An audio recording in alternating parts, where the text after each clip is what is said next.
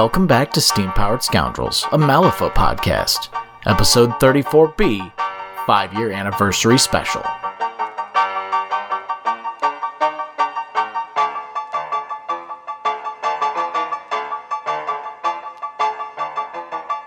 The questions. The questions. The questions. Okay, we have. This is going to do this in this in a Friday photo Down format. So we've got an order. The order is Nate, me, Roman, and Victoria. Yep. Question number one: Do you remember your first RPG character? Yes, I do. So my first RPG character, because I actually before I played D and D as my first RPG, I had played a video game on the Xbox called Dungeons and Dragons Heroes, which had a halfling character. And at the time, I didn't know that a halfling was basically a hobbit mm-hmm. because the halfling was at that point very different, like very like agile and sneaky and very different from the Hobbit of Lord of the Rings. And then I kind of figured it out and met that happy middle ground of sneaky halfling and kind of fat happy hobbit. And so my first character was Kendis Mar, who was a halfling rogue and has evolved greatly because I've made multiple versions of the characters for multiple games, and I consider multiple realities where this character exists as a template, but in different Galaxy. classes. Yes. So, like, Galaxy. He started off, yeah, exactly. So, like, he started off as a rogue in one reality. That reality kind of disappeared. The next reality, which was like a repeat of the first reality, but slightly different, he became a warlock of the Fae. And then so on and so forth. There's various realities where different events happen. Butterfly effect, where like something different will happen, and he'll take up a different class. Like there's one where he's a paladin, one where he's a war, uh, sorcerer, etc., etc. So that's my first character. Very, very kind of cut and print halfling rogue type character that can be applied to different classes as needed. Is Warlock Kendis really the second one? Yes, Warlock Kendis is not the original, despite him being the most prevalent. No, I, I thought he was way later. No, he's Okay. he's he, he's the one I played the most because the the rogue version was like almost a demo because that was like that first time I would run D and I run it at the the band lock in where I ran this this halfling rogue, and then I played I played with Jake once, and that's where his first character is Dragonborn Paladin, and this halfling rogue first interacted, and then I scrapped that whole game and rewrote it as this halfling warlock and this dragonborn paladin and the other characters who eventually entered into that game. So that was the one that I played the most, and he was the most involved character of the of the Kendises that exist. Of the Kendai, if you will. The Kendai, yes, Mhm. plural. Coming next summer, the Kendai Cinematic Universe. Oh, me! It's me. It's you. Doug. It's Doug. You're Doug. Okay. Uh, this sucks because. Uh, okay. First ever character I rolled up. And I don't really consider this my first because this was never really actually applicable to RPGs. But this was back in high school. And uh, my first character was Adara the Rose, which was a dual wielding ranger build from 3.5. Because I thought dual wielding was really cool in high school. It is. But again, I never really role played her a whole ton. But apparently, I have a thing for uh, choosing female characters in RPGs, uh, both vid- like video game and tabletop.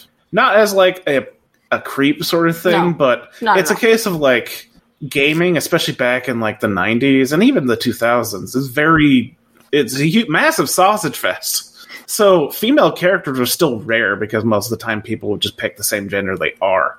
So I was like, you know, let's just balance that out because it doesn't have any sort of effect in game. So let's just let's just be a girl.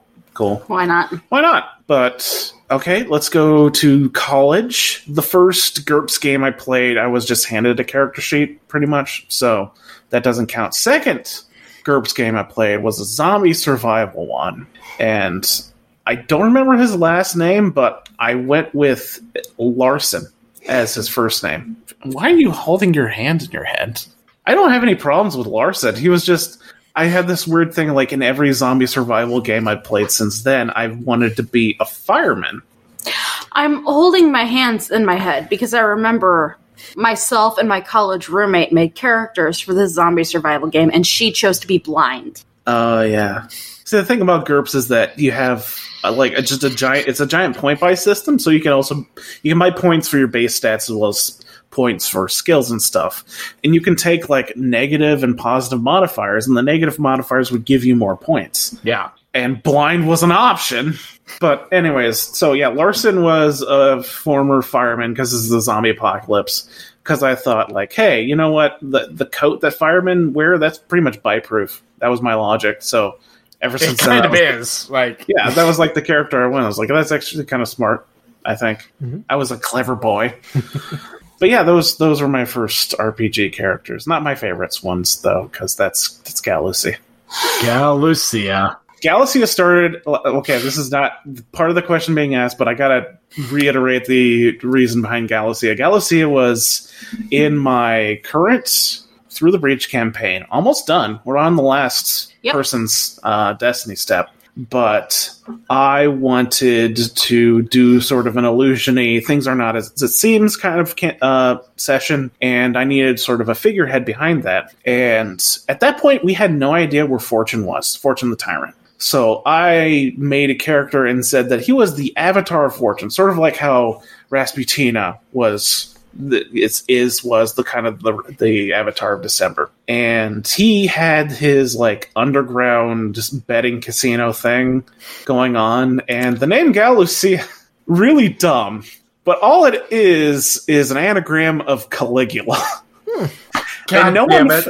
No one found that out. I think I knew that. I think you told us, but god damn it. But it sounds like it so sounds good. like a name that's kind of weird, but like believable enough. Like, yeah, you Yeah. could see someone with the name of Gal. That's why it works in the Star Wars game too. Mhm. Getting to role play that character was so damn fun because I just went for the most PG thirteen hedonism you could fucking get to. Because when you think Caligula, it's going to be like gross stuff. I was like, let's, what if I limit myself to just being excessive but like kid friendly or relatively kid friendly, which was just a fucking blast. I think at one point he was like in a solid gold peacock costume and Yes. people were whipping him with money. Yep.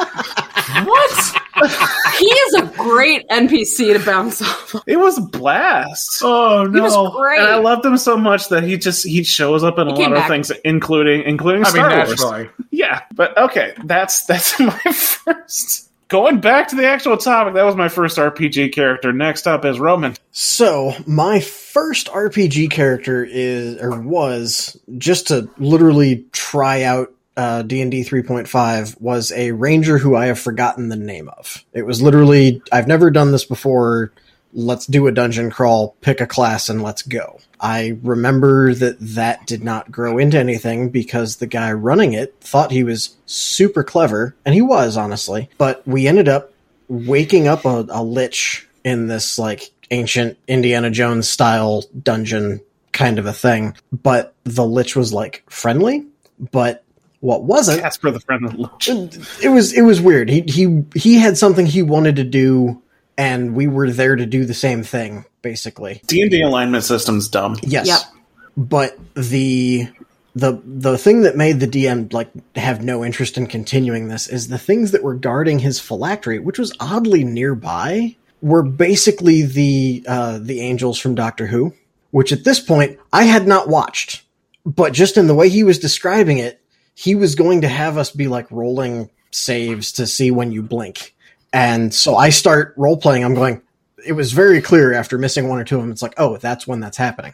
Okay, I'm going to literally sit here and describe myself as closing one eye, and whenever I need to blink the other one, I will open the first eye and close the other one.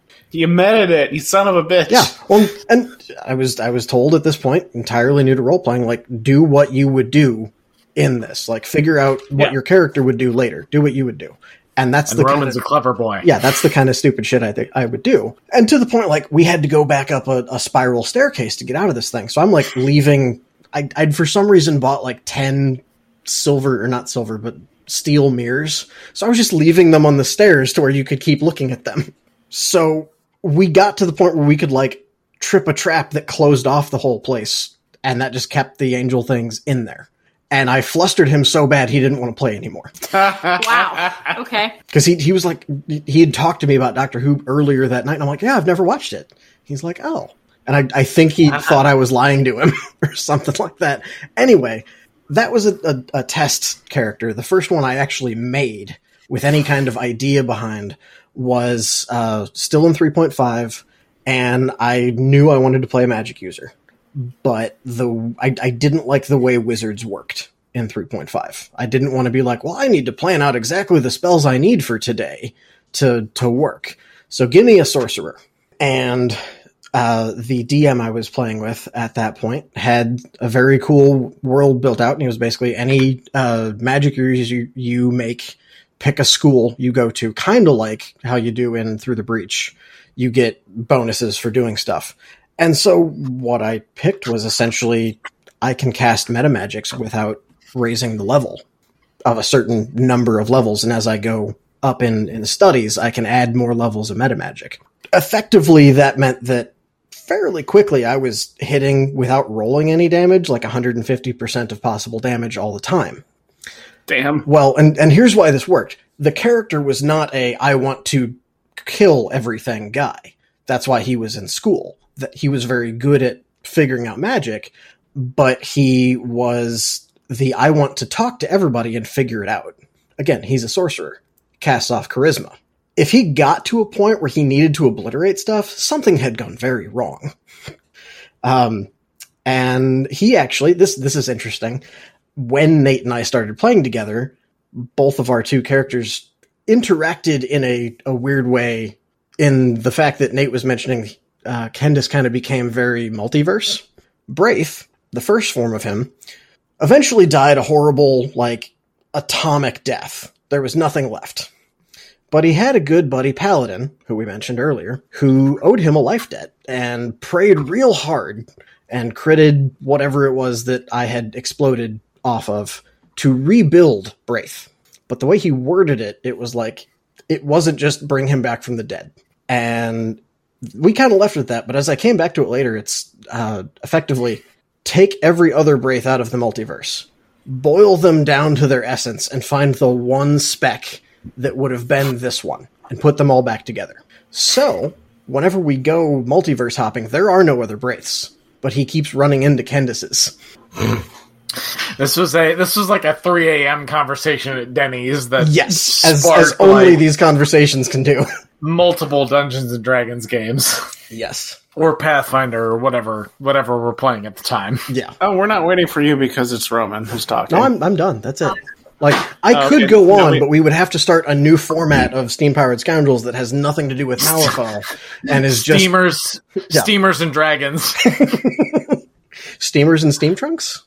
Steam finders. that would have to like get us to really enjoy D and D, which is it's okay. It's nice, but eh, there's so many At things. this point, we don't even play that system anymore. We just keep adapting characters we have to new systems. yeah, Yeah. that's the fun part. So it is. It's victorious. Yeah. turn. Okay. Um, so way back in the day, Did they? when I was in Yahoo chat rooms that I had no business being Oh in, shit! God! Oh God! back when they had various rooms that you could jump between, specifically for role playing, I had created. She is so fucking cringe. So get ready for this. Let's go. Let's do it. I want to hear it. I had created a purple haired vampire named Svetlana She Inochi, who had who was really into leather and had a girlfriend who was a jazz singer. Ooh, young, young Victoria was spicy. Mhm.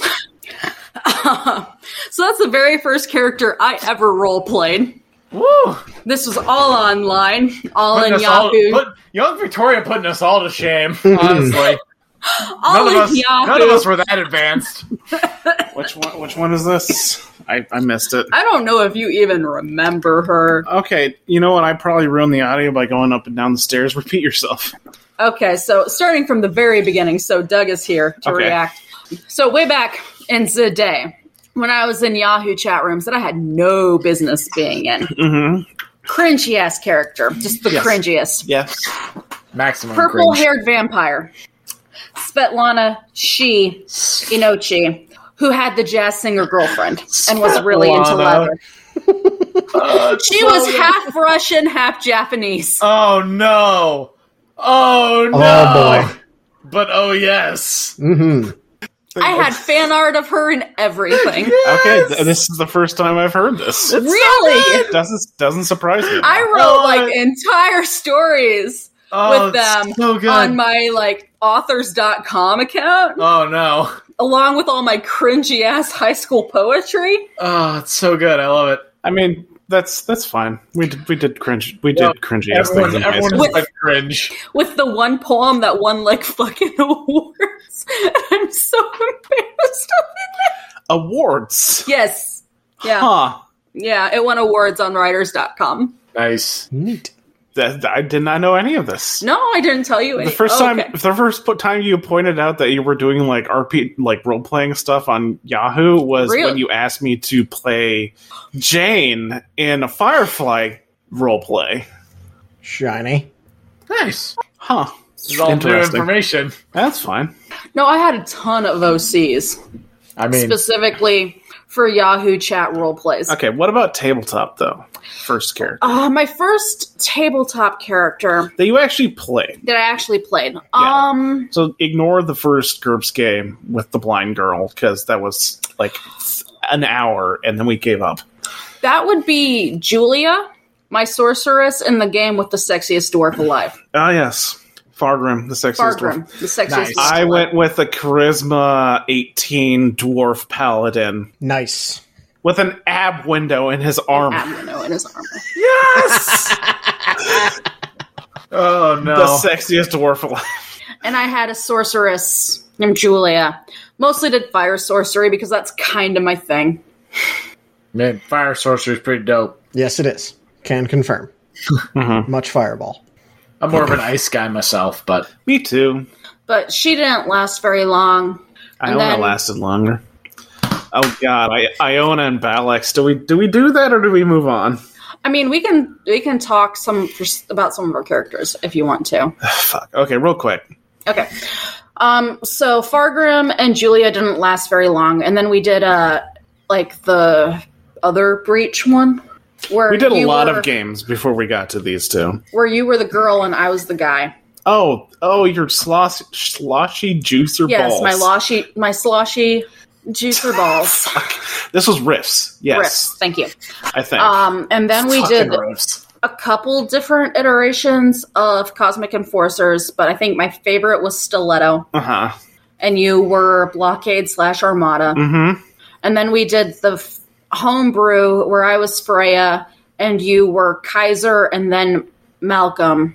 Mm-hmm. And then we did Iron Kingdoms where I was Syria and you were Hans. I was running it though. Hans was mostly just Hans was, yeah.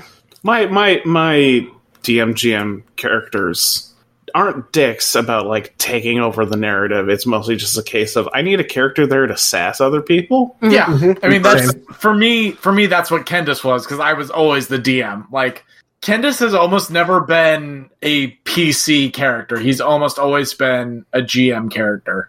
Yeah, well, my one of my normal stand-in for for GM characters is usually named Kaiser. That's a that's a handle I go through go with a lot. Kaiser's a good name. Yeah, Um, and then we did Blitzkrieg for a while Yes. where you were Kaiser and I was Amelia. my homebrew uh, fucking mecha RPG that I really need to get into because it had some really good concepts to it.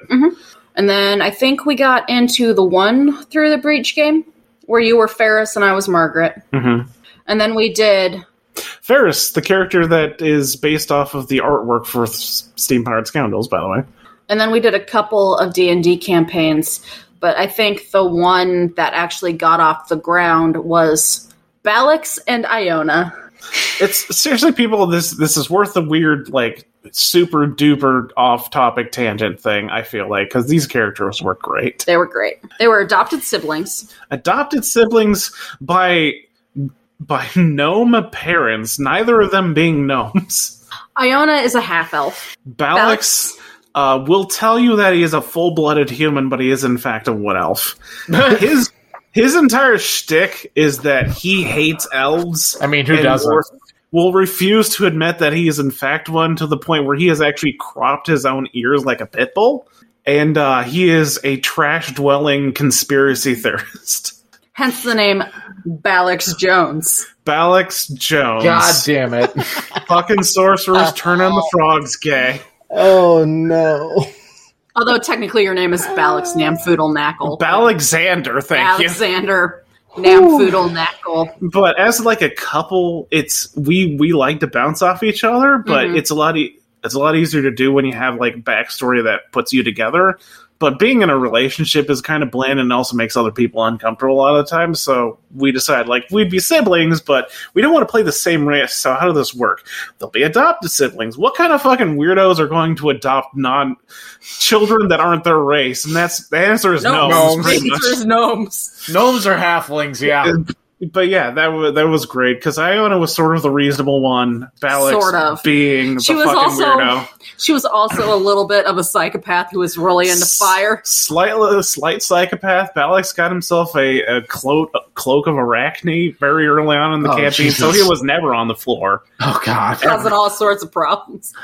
Climbing the fucking, Fucking partial. the fucking troll. I adopted a troll baby. That wasn't a baby. It was just a head that was slowly regenerating, and then it eventually led to a partial party wipe Oh. due to due to infighting. It was great.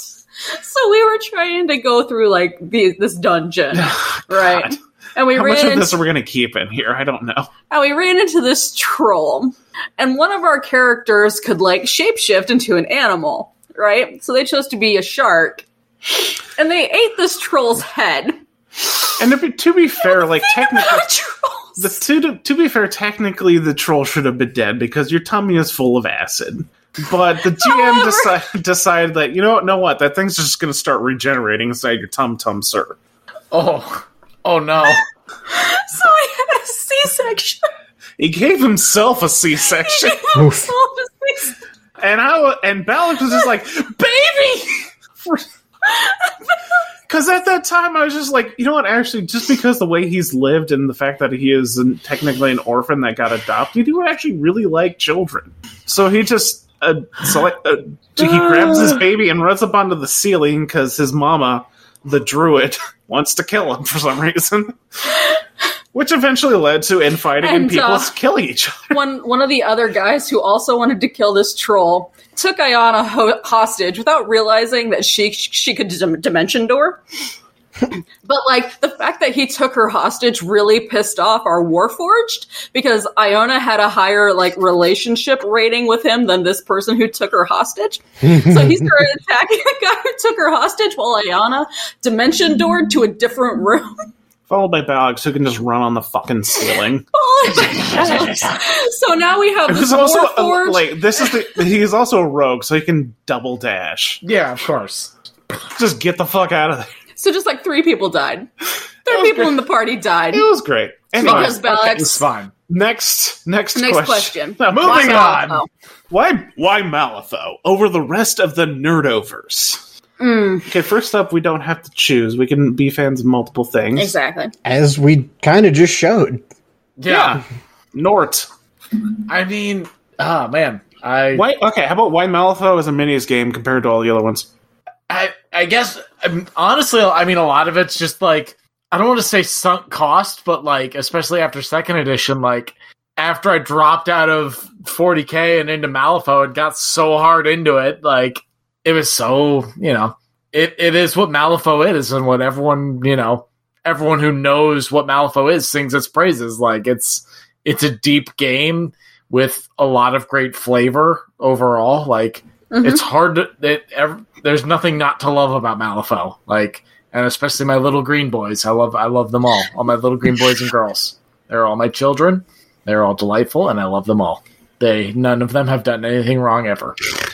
Mhm. They're perfect children. Nothing like like in the grand Mhm. scheme of things, they really haven't done much of anything wrong. They're probably the purest faction. Let's be perfectly honest. it's because Wyrd never like gives us an opportunity to interact with the main plot. They kind of don't want you to make Let's- make let's- gremlins the main players, you cowards. Please no. Please, I'll, I'll Please. no, I want Wong this. is the, I Wong want is the next tyrant. Let's go. No, no, no. He- Oh, well, here, here's the thing they've done so far is Wong and Brewie have specifically probably been the most effective thing against the Ten Thunders so far, just by being spiteful, fuck those guys. right? It's true. They're spiteful Fair. bastards. Spiteful green Uh, bastards. let's get some more fluff with the Bayou just beating up Ten Thunders, please. I'm, I'm, I'm game. Yes, down for that. Mm-hmm. please. More of that.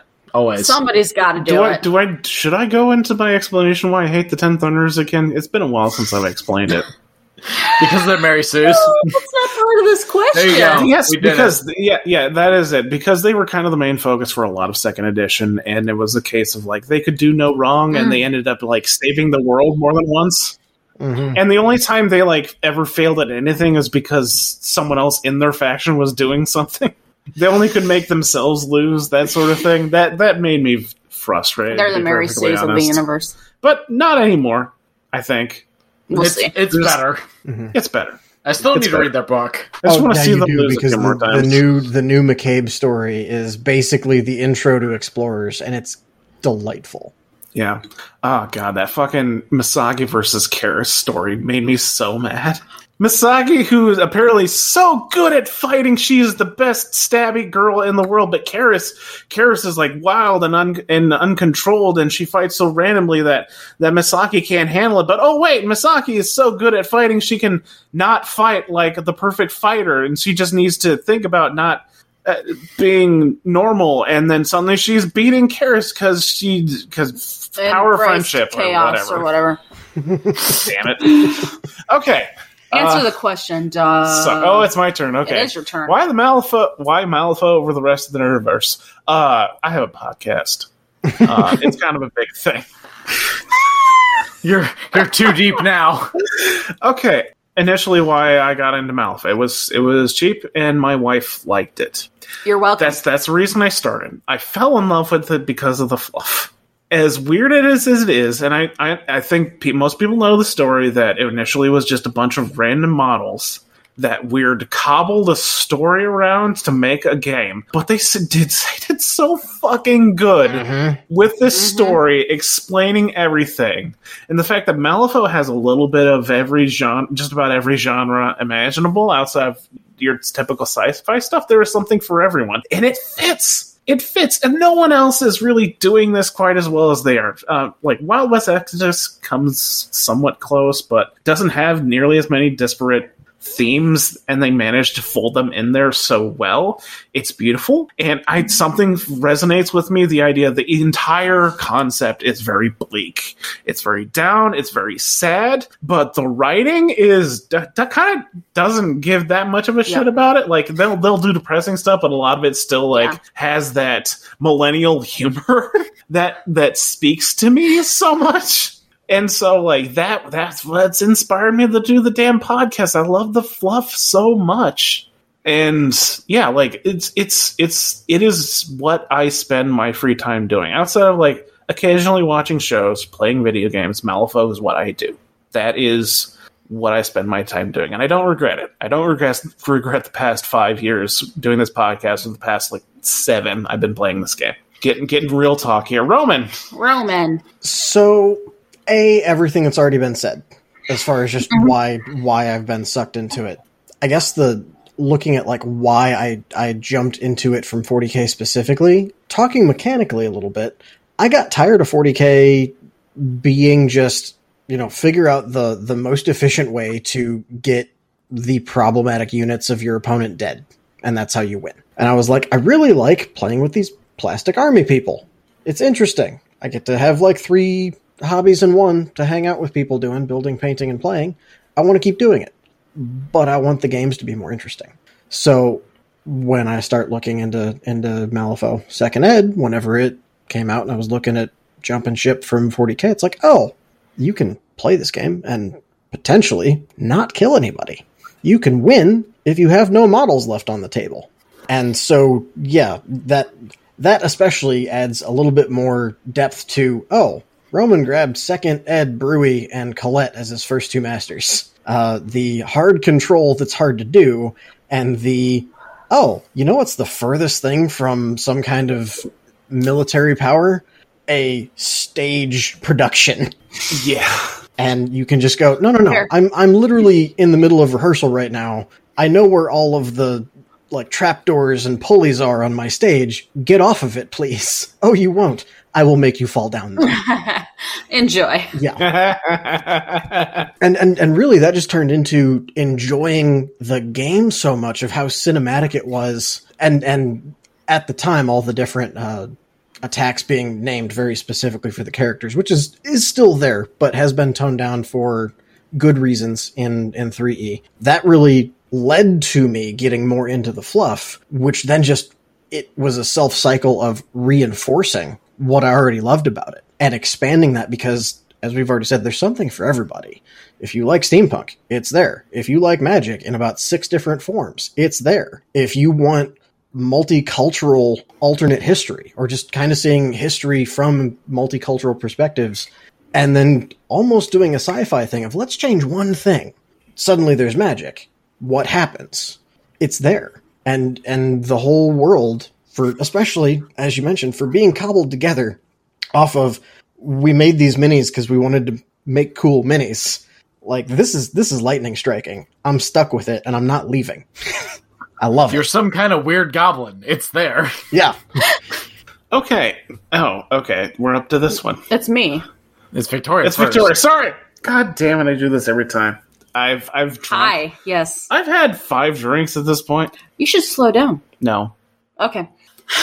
Why Malifaux? Well, first off, I got into Malifaux when Doug was like in the middle of 40k and coming to the end of HeroClix, and Malifaux is just cheaper. if we haven't mentioned that Um, before. if we In haven't mentioned way. that, the Yeah. price point hugely attractive. Mhm. Price point. Second, um, the thing that drew my attention in the first place was the mention of Lilith and just the tie to mythology. And there's just so many references all over the place. everywhere, just all over the place. both to like mm, fiction and nonfiction as well. Mhm. Historical references and literary and Yes. all that other stuff. Mhm. Big trouble in Little There's China. just- They're just all over the place, just everywhere. Like you can dig into every single model and find something, which I love because I'm a big nerd. Um, If we haven't mentioned. yay but like specifically why Malifaux over 40k is the price point, honestly. Like if 40k was cheaper, I would have all the sisters.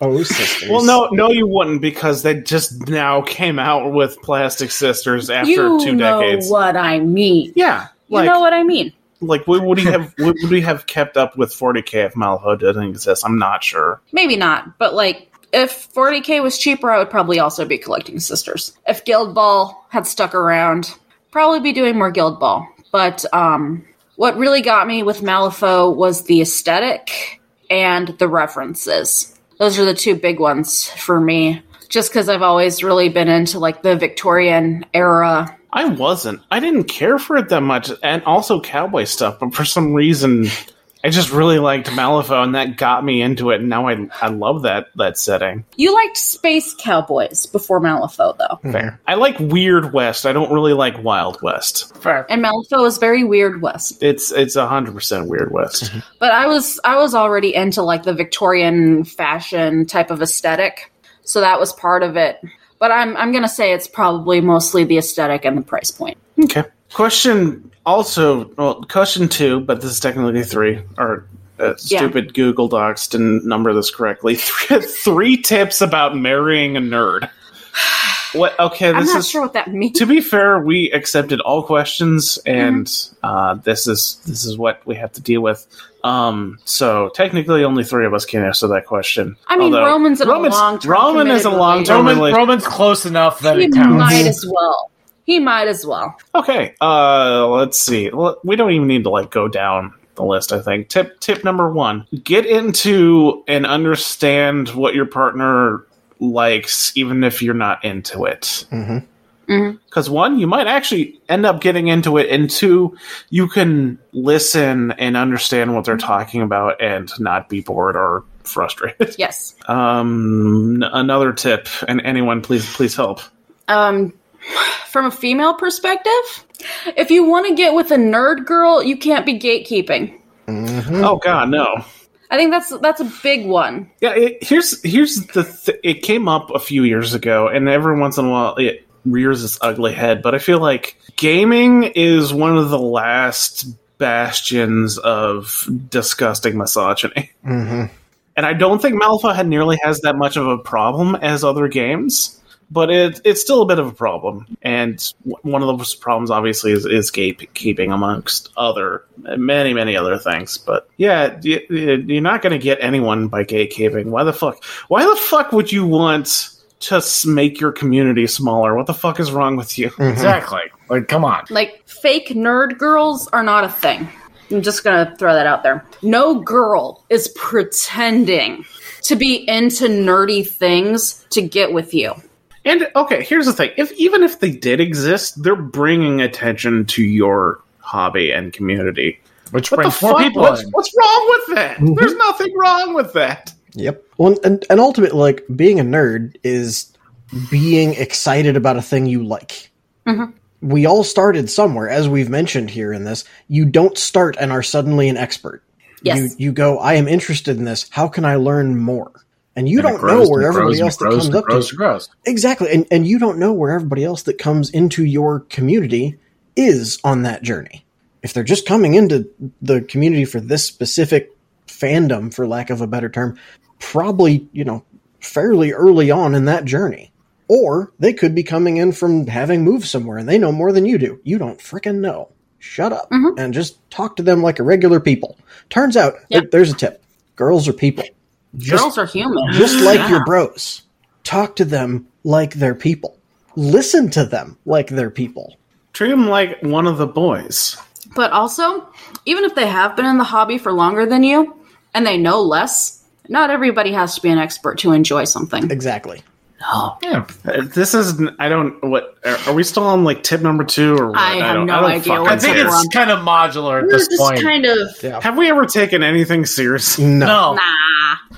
We're just like- giving out tips. no, we're- we're actually taking this question seriously, but like the structure of it, we need to come up with three Yeah. tips. Is not what we're taking. Yeah. Anyways, I think if I to add anything, it's just you know be interested in the things that you know. You don't have to like dive in fully, but you know provide that uh-huh. listening ear. Like Yeah. your partner Like- likes something, you know, engage. Take take a glance at it, and then you enjoy something, share it with them. Who knows? Mhm. And find common ground somewhere. Right, but on the other flip side of that, understand that just like like neither you nor your partner need to be in love with a thing that the other one of you is in love with to that same mm-hmm. extent. Yes, But you mm-hmm. also don't want to be like, you like it. It's not my Yeah. thing. I don't ever want to hear about it. Like Yeah. you at least Exactly. want to hear about it so you you can talk to them about things. They're your partner for a reason. Yes. I forgot what I was going to say. Okay, that's good. Now that's th- that's That, that sounds good. Three ish tips about that's, marrying. that's. Sort of. somewhere Around. around three tips for being in a relationship with another nerd. Next episode will of course be a new format of relationship advice from the scoundrels. Please, uh, this is now Steam um, powered relationship advice. dear, dear Mrs. Steams. Dear Mrs. Steve, I love it. It is All right, no, now an that's advice happening. column. that is happening. Too late. Okay, so Victoria, uh, uh, when she's bored, peruses TikTok, and apparently there's a lot of very stupid men on TikTok. What? So, like, despite the fact that I've literally only been in Also relation, Reddit. it only literally been in relationship with one person my entire life. I feel like I understand women more than a good portion of. Same, because you really? treat us like people. Same fucking honestly. It's because you treat us like people, okay, Doug. As, Yes. as a stupid man on the internet, I still feel like I mo- know more than most men on the internet. Like what? About women. Yeah, exactly. There we Let's- go. let's- That's what let's my stupid we- drunk brain's trying to say. Well, well, the dealio here is that you treat women like people, and like that's the baseline. Oh, if you do that, you're already like That's really fucking simple. That's kind of pathetic. hey, anyway. Question number th- four. Four. What kind of music, or just explain music? I added this question. This is a question Yeah. for Doug. The uh the ragtime sort of. Yeah. Okay. do, so do, do. starting a podcast, unless you really don't. I don't want to say you really don't care, but I feel like you need some sort of intro and outro. That's just mm-hmm. it's kind of standard. So when you're creating a podcast, you got to go out and find stuff. And unless you're really wanting to pay for something, you find something free. And the guy who does that is Kevin MacLeod. Kevin, Kevin MacLeod. MacLeod. Kevin The. MacLeod. So you the the problem with the only problem with Kevin MacLeod is that you're going to have heard that song somewhere else, somewhere in the world, Oh my either god, other the fucking podcasts or YouTube videos. the fucking like whatever the monkeys one is. Just the I know what you're talking about. you know what I'm talking about. I about. know yes. exactly what you're talking about because I've heard the title and I know the song. Yeah. I can't remember it. But yeah, so that's how we got the music and stuff. Roman, you are turning purple. Roman, what's happening? That's weird. I don't know. Your your camera's got like like a bunch of pixelations, like your room is filled with dicks, and it's very purple. He's he's being he's being beamed up. Uh, Clearly, the, Very- the mothership, very uh, the Very mothership is taking me up to uh, re-inject me with the human disguise juice. They gotta they gotta reinforce your uh, human disguise for, for, okay, so for, your reptilian form. for first music, um, the typical anime understanding is that you got to have an exciting one and a chill one. So It's it's monkeys Dun, dun, spinning monkeys dun, by Kevin dun. MacLeod. yes, thank you. I had to search it. I had to know. I've heard it on so many so many things. So, dear old Kevin gave us Five Card Shuffle, which I think is like the key music in Steam Powered Scoundrels Mhm. because Yep. it's the outro for all of our formats, Yes. regardless. And Even, like. I'm sure I could go out and like Fiverr and get some actual custom music made for the But show at this point. At this I point, could. it's so iconic. Why? I would, I when would, villainous treachery and five card shuffle work so well. hmm I'm only willing to do that for the intros because Five Card Shuffle is the It is, show yeah. at this point. Yeah, it's I love that But- so much. but and it's villainous thematic. treachery. Yeah. With the, with the, with the yeah with the train at the start. No, that's it's too Dun, dun, iconic. okay, dun, so, dun, okay, dun, dun, so like so like villainous treachery, the train and the whistle are three different bits of audio. Mhm. Villainous treachery, treachery is from Kevin. The train starting up and the whistle, I don't know where I got them. It works feel- really well though. Like Mhm. it I feel beat. real bad because were- like I want to credit them in the credits, but I don't remember where they came from. It's So it's if sample you audio. I'm recognize, sure. Well, the thing is, is that I pitched up the train whistle because it didn't sound quite right, and I think I sped up the train sound. okay, but if you recognize the train and the whistle, please let us know so we can credit One, you. don't sue us, and then two, let us know so we can credit you. I'm sure it's sample It audio, and I'm sure here. nobody's Free, offended. right? Yeah. I don't think it was free. I don't Oh, remember. no. Honestly, I don't remember. Oh like, no! like Kevin's thing was very obvious. Like, hey, uh, just just credit me, and that's Just all you please. fucking need. Whereas this one was just, I don't. rem- I just don't. It was something to do with train sounds. Please don't sue us. Anyways, Doug the crime boy. fr- Friday night photo. Oh, Shush. So next next episode will be a new format of the Steam prison scoundrels after we are sued and uh, taken away for the train whistle. Okay, let's let's move on. Friday Night Foe Down came around. I need something new because the train stuff was was Durr. very steam powered scoundrels. What seems like a like a fight on Friday night. That's pro wrestling. So I eventually got a hold of ah, fuck. What is the name? I listen to the credits every once in a while. Durr. Whatever the credits say is the name of the song. That that cool like uh, guitar riff thing going on here. Um, I sourced the crowd noise from something else. Again, I don't remember what. I apologize. God. But I, I liked doing that because initially it was a case of like find someone who was a part of Friday Night Found and force them to do the intro. Because unlike Steam Powered Scoundrels, you don't say the title name in Friday Night Found. Friday Night Found is just uh, Welcome to Friday Night Li- live from X. It originally was the pits, the pits of Malifaux but City. we upgraded to Malifaux Ringside, which is technically the same place, just one's more legitimate.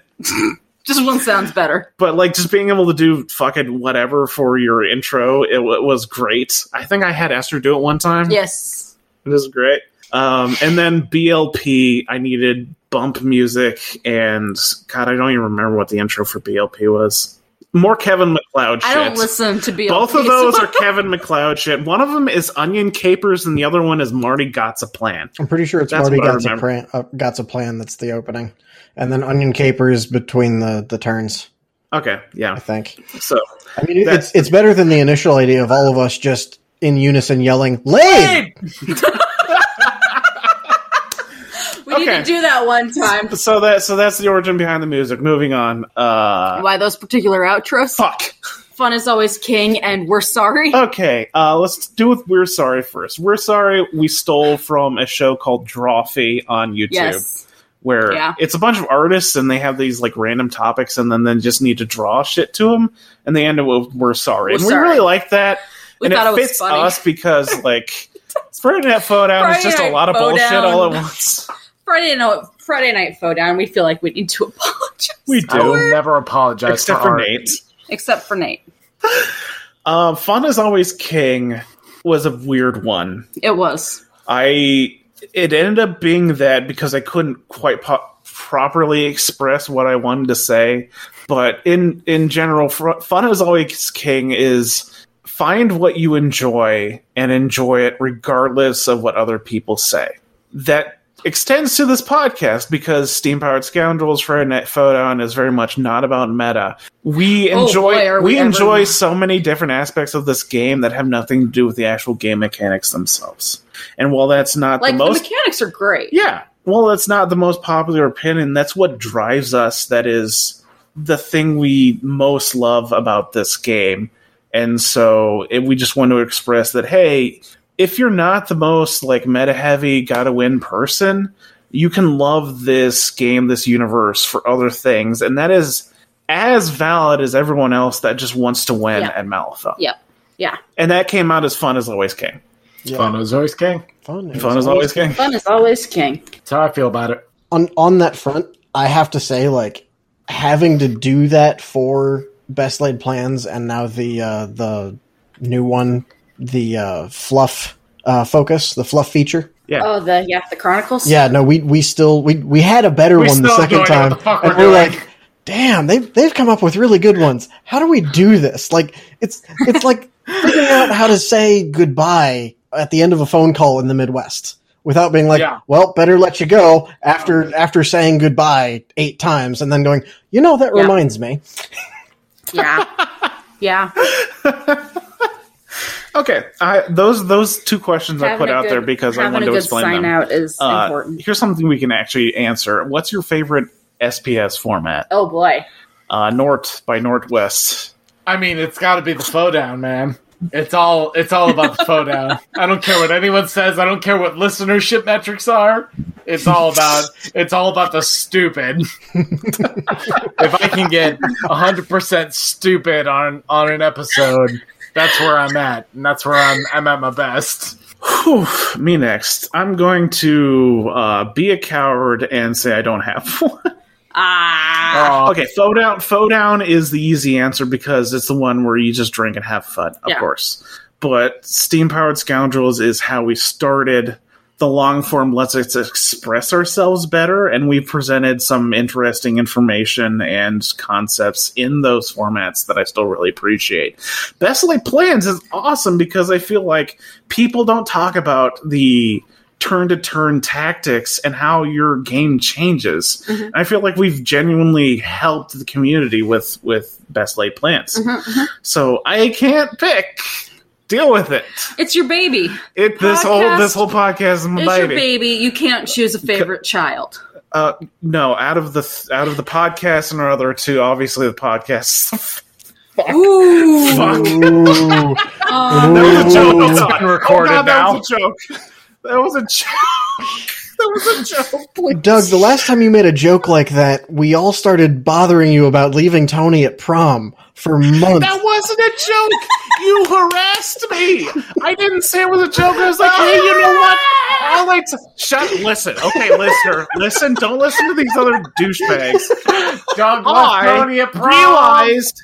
I realized that I was Toni at fucking. prom. he hurt her feelings. Nate, can, Nate, can I explain myself, please? No. no.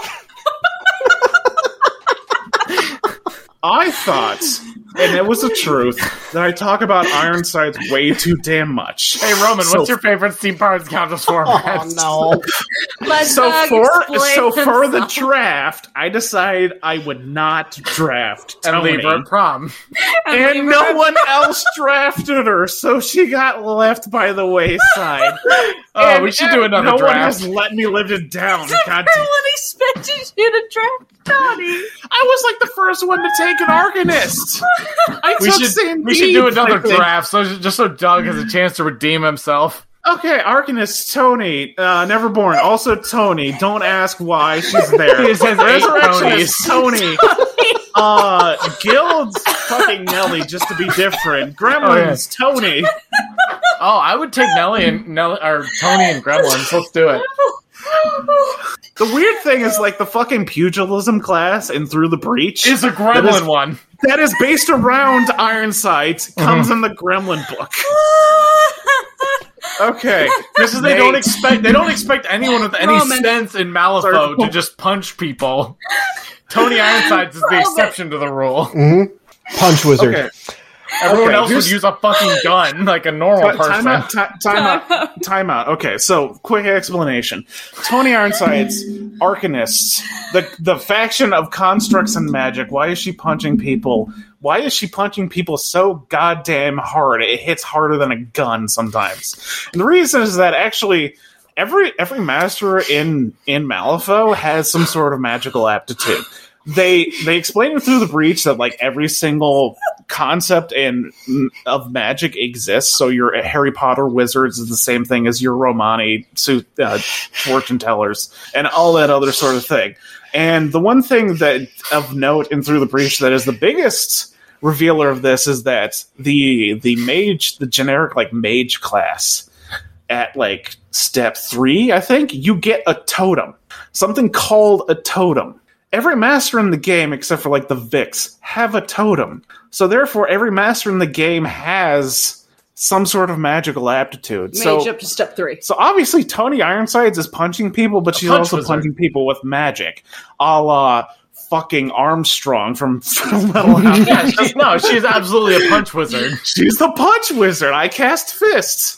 Okay, fine. Okay, I'm done. I'm done. Roman favorite Roman, form out. Form So, as has been said, Friday Night Foe Down is, is the easy option here. But the more we've been doing this, my favorite ones to both listen to and re- well, let me rephrase that. My favorite ones to listen to are anything where we're covering fluff. So, like going over the fluff in the Explorers book, listening to the the From Nightmares fluff stuff. Top content. No one else is doing it. We do it. I like to think well, and it's it's fantastic. Honestly, I I like to think with as much as we talk about uh, through the breach, I hope that we are in some way the the seed of more other podcasts doing like the live plays of through the breach that have have kind of started doing that a few, and I'd like to see more of those. But as far as like the the ones that I, long story short, if I have to pick one, gun to my head, it's best laid plans, and that's for one specific reason. That's the one that I personally have gotten the most feedback from people on, and it's all been glowing. Um, I, I have one, and I'm pretty sure I sent this to, to you and Doug. I have a screenshot of Keith from the Star Wars live play that I'm in with, with Craig, and he it, he just says glowing, wonderful things. Doing listening to just two people talking in between turns about what their thought process was in the previous turn going into it and how they had to adapt, even in relatively general terms between turns. They it, it has improved his play, and for him specifically, he has kids that he's he's trying to teach the game. It has improved his way to talk to his kids about the game. And so That's fantastic. hearing stuff like that, I'm just like, I want to do more best laid plans. And for anybody else that also wants to hear more of him, they are coming. It's just been really crazy scheduling lately. They take a while. Yeah. Yeah. Well, and and also it's the only one where you're scheduling not only like, hey, can we sit down for a few hours and record? It's can we sit down for a few hours, play a game that's going to take longer than normal. And also record. Yeah. Yeah. Yeah. And it's not necessarily our, our usual stable of people recording necessarily. That's that's great to hear. Like that's one of the things that's helped us going is helped keep us going is the feedback. And like I said way back when we were talking about like origins, having you and Nate come to us and be like, "Hey, we listened to your show. We really enjoy it." It's like Oh, thank you. it's like what really kept us going for a while. Yeah. And, and on that front, I want to give a big shout out to everybody on the Discord Mm-hmm. for just like, Yep. even if they're not directly asking us, like, hey, thoughts and whatnot, it's cool to have that little sub. I don't even want to say like subset of the Malifaux community because the whole community is pretty freaking solid, as, especially as far as wargaming stuff goes. But having our, our little group in the Discord and everybody, if you like talking about weird shit like a, like this, jump in the Discord. That's what we do all the time. Everybody's invited. Yeah. Everyone is invited. If it We love we love you all. Or it hurts, uh, like ninety percent of conversations have nothing to do with mouth. Just talking about dumb bullshit randomly. Like Yeah. yeah. Yeah, there's a lot of We got some good memes. We got some good emoji. Yeah, if if That's you want great emojis. if you want top Malifaux memery, come to the Discord. Yeah. And food That's content. happens. Oh no, not the food Oh, content. the Don't fucking go in there. Goddamn beans. It was Stay out of good, food and and, then Nate got his clutches into it, claws into it. And Eli, Eli contributes as well. Nate and Eli with the fucking bean content and the food and drink. But anyway, all, all of that just shows that, and, and I love seeing when new people jump in because it's like if you're jumping in, I know you were listening to the podcast. Yeah. Yep. Talk to us about Yep. things, and it, it's just very cool to see that human side of of the listeners.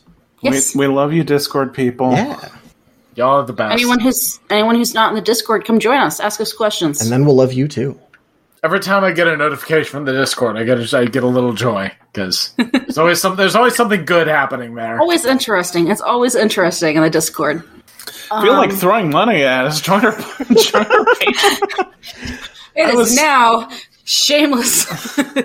I was so nervous about starting the Patreon because I realized like if no one if no one paid into it, I was going to be very depressed about it. To be perfectly honest, mm-hmm. There. Mm. but you know, we we got people joining, and it's awesome. And it's not a ton of people, but obviously we know who we're we're attracting. We know our Yeah. audience, and we realize mm-hmm. it's not the majority of people because still people. When it comes to it, the majority of people that play Malifaux be- come to enjoy the game and the meta aspect Yes. of it, and that's not what we present to. But the fact that we have people that like us enough to give us money Yes. is amazing, Yeah. and it's just as really is just as amazing as Nate and Roman coming up to us and be like, "Hey, we listen to you." Mhm. The fact that you're willing to like throw us a few bucks because you like us that much is really inspiring and motivating. And enjoy your t-shirts. Something new, is, something else Something is coming new. soon. Ooh. There's something new on the way. Yeah, It's spicy. Top top teaser content, yeah. and and on top of that, we got to we we now all know the Nick Westbrook. That's Yes. true. I'm proud of that meme. The Yeah. Nick Westbrook. I just love that that he has said playing on Vassal. He's had people go, "Oh, are you the Nick Westbrook?" yes. Perfect. Good. Dude, dude is God. He's so wholesome. Yeah, Like he Is he he's is great. He is producing for Craig's live streams. yeah, he's solid guy. Like he started, he started that with our for our Forbidden Land stream. Like he's he's literally doing like background production while Gra- Craig is DMing. Dude is so cool. So what I'm He's hearing cool is we need we need to start a Patreon for the Nick Westbrook. Yes. Just the Nick Westbrook. The Westbrook. what Nick Westbrook fan club. The the Not Nick anything Westbrook fan specific, club. Just the Nick Westbrook. Next week there will be a new steam powered found steam powered scoundrels format called the Nick Westbrook Fan Club. we just gush about the Nick Westbrook. I'm okay with this. All right. Uh, Victoria, what is Um, your favorite format? Uh, my favorite format. Is it the ship episode? Specifically, just the ship episode. I was gonna say so. Like easy answer: Friday Night Down. I love Friday Night Downs. they give me a chance to be just my stupidest self and come up with really bizarre answers to really bizarre questions. But my favorite thing that I've been involved with has been the ship episode. Um, just because it's one of those things, no one else has done it. Mm-hmm. no one else in the community. And I got to talk to Monica, and Monica's a really cool person. She has a lot of really cool ideas. She's fun to talk to. Doug was there. He had to put up with our bullshit, which was nice. To be fair, I was 100% involved, but I You were, yeah. To be okay, honestly, thing I regret is that I was a little afraid people were going to be really weirded out by it, so I was kind of You were a little very I was a little too self-deprecating on that episode and I apologize. That's why we need But, to do a um, second one. hmm But yeah, I'd be down to do another ship episode. We need to go um, whole ham. Like if Monica wants to come back, if Samantha wants to jump in, if either of you guys wants to be part of the ship episode, if Craig wants to come talk about Oh, ships, God. Yes. Yes. Craig Craig into it. please So, come like, talk my- about your armadas. A new new additional life goal is to get Craig to say "fuck yurt." I need. I need to That's the consider. goal of ship episode part two is to get Craig to say the words "fuck yurt." I need to consider better ships for Malifaux because my ships are all kind of weak, and I, I know let's- I know there's better ones out there. Let's talk about let, let me let me suck the dick of the uh, the the ship episode here.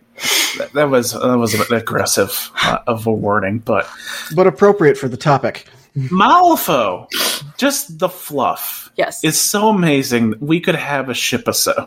I mean, the character the characters are so characterful. The characters Yeah. are Yeah. so amazing that we can do that.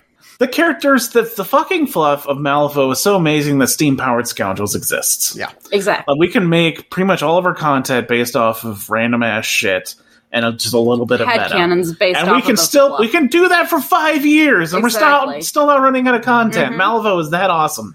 Let's just put it this way: Damn a 40k ship episode could never happen with any kind of traction. Yeah. Ki- Mm. Not really. I No, mean, you, no. you could No. do it, but it would not gain any traction. You, Nobody you, would you care. have to dig into a lot of the additional. You'd have books to and dig stuff. really far whereas, into the whereas Black people can look at Parker and McCabe and go, "Yeah, those two are fucking. Yeah, they fucking. they fucking." Those two are the They perfect got- pair they got of that disaster mad bisexuals. Disaster bisexual energy. I love For real though. Uh, I feel like I, I just I, sometimes I just wish to know how Wyrd reacts to some of the shit we pull. Right? Like sometimes I just want Like, to are be they, are they like, that kind of makes sense? Or like, that's not how I wrote it at all. What the hell's wrong with you? want to be a fly on the wall. Yeah, I I would love that too. I honestly just assume they get to the end of a long week and they go, I have a backlog of steam powered scoundrels to listen to over a lot of whiskey. What are these idiots talking about? Ah, shit. I just remembered I mispronounced Freikorps on a Third Floor Wars episode. I hope no one calls me out on it. fucking got him.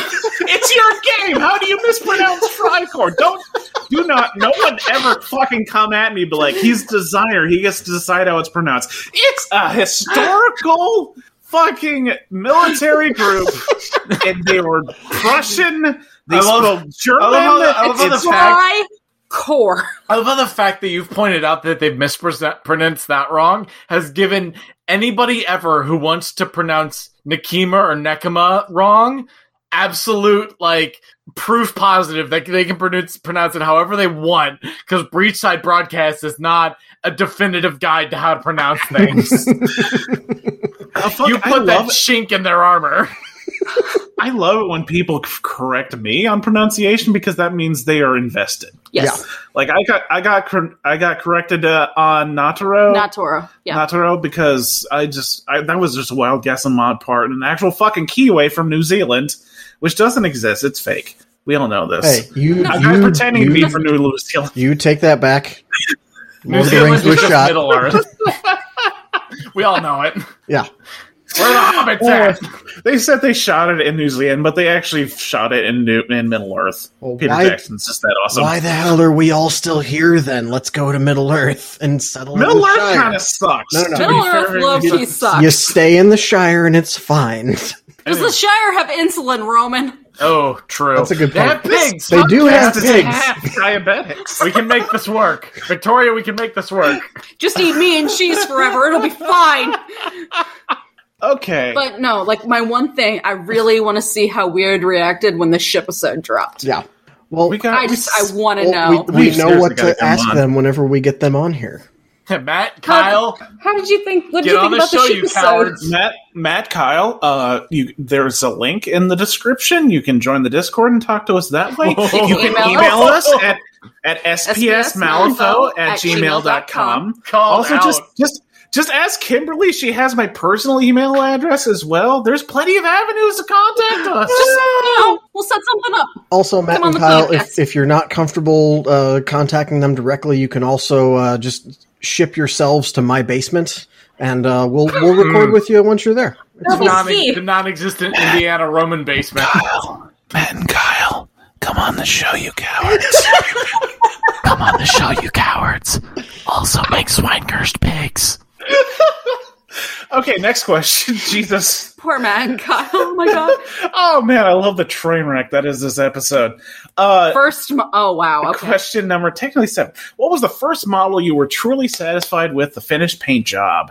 Nort.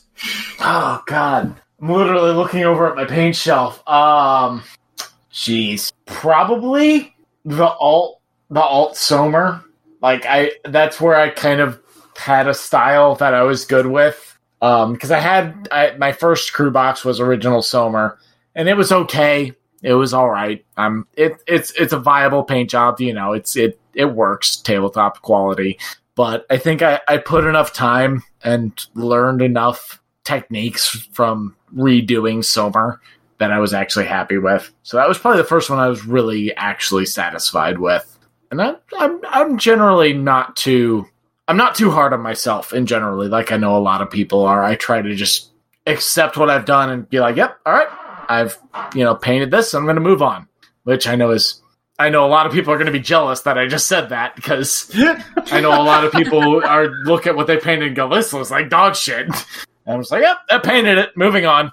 Hmm, maybe I'll paint a different one eventually in the future if I don't like it enough." Okay, so first model I was actually satisfied with was not Malifaux.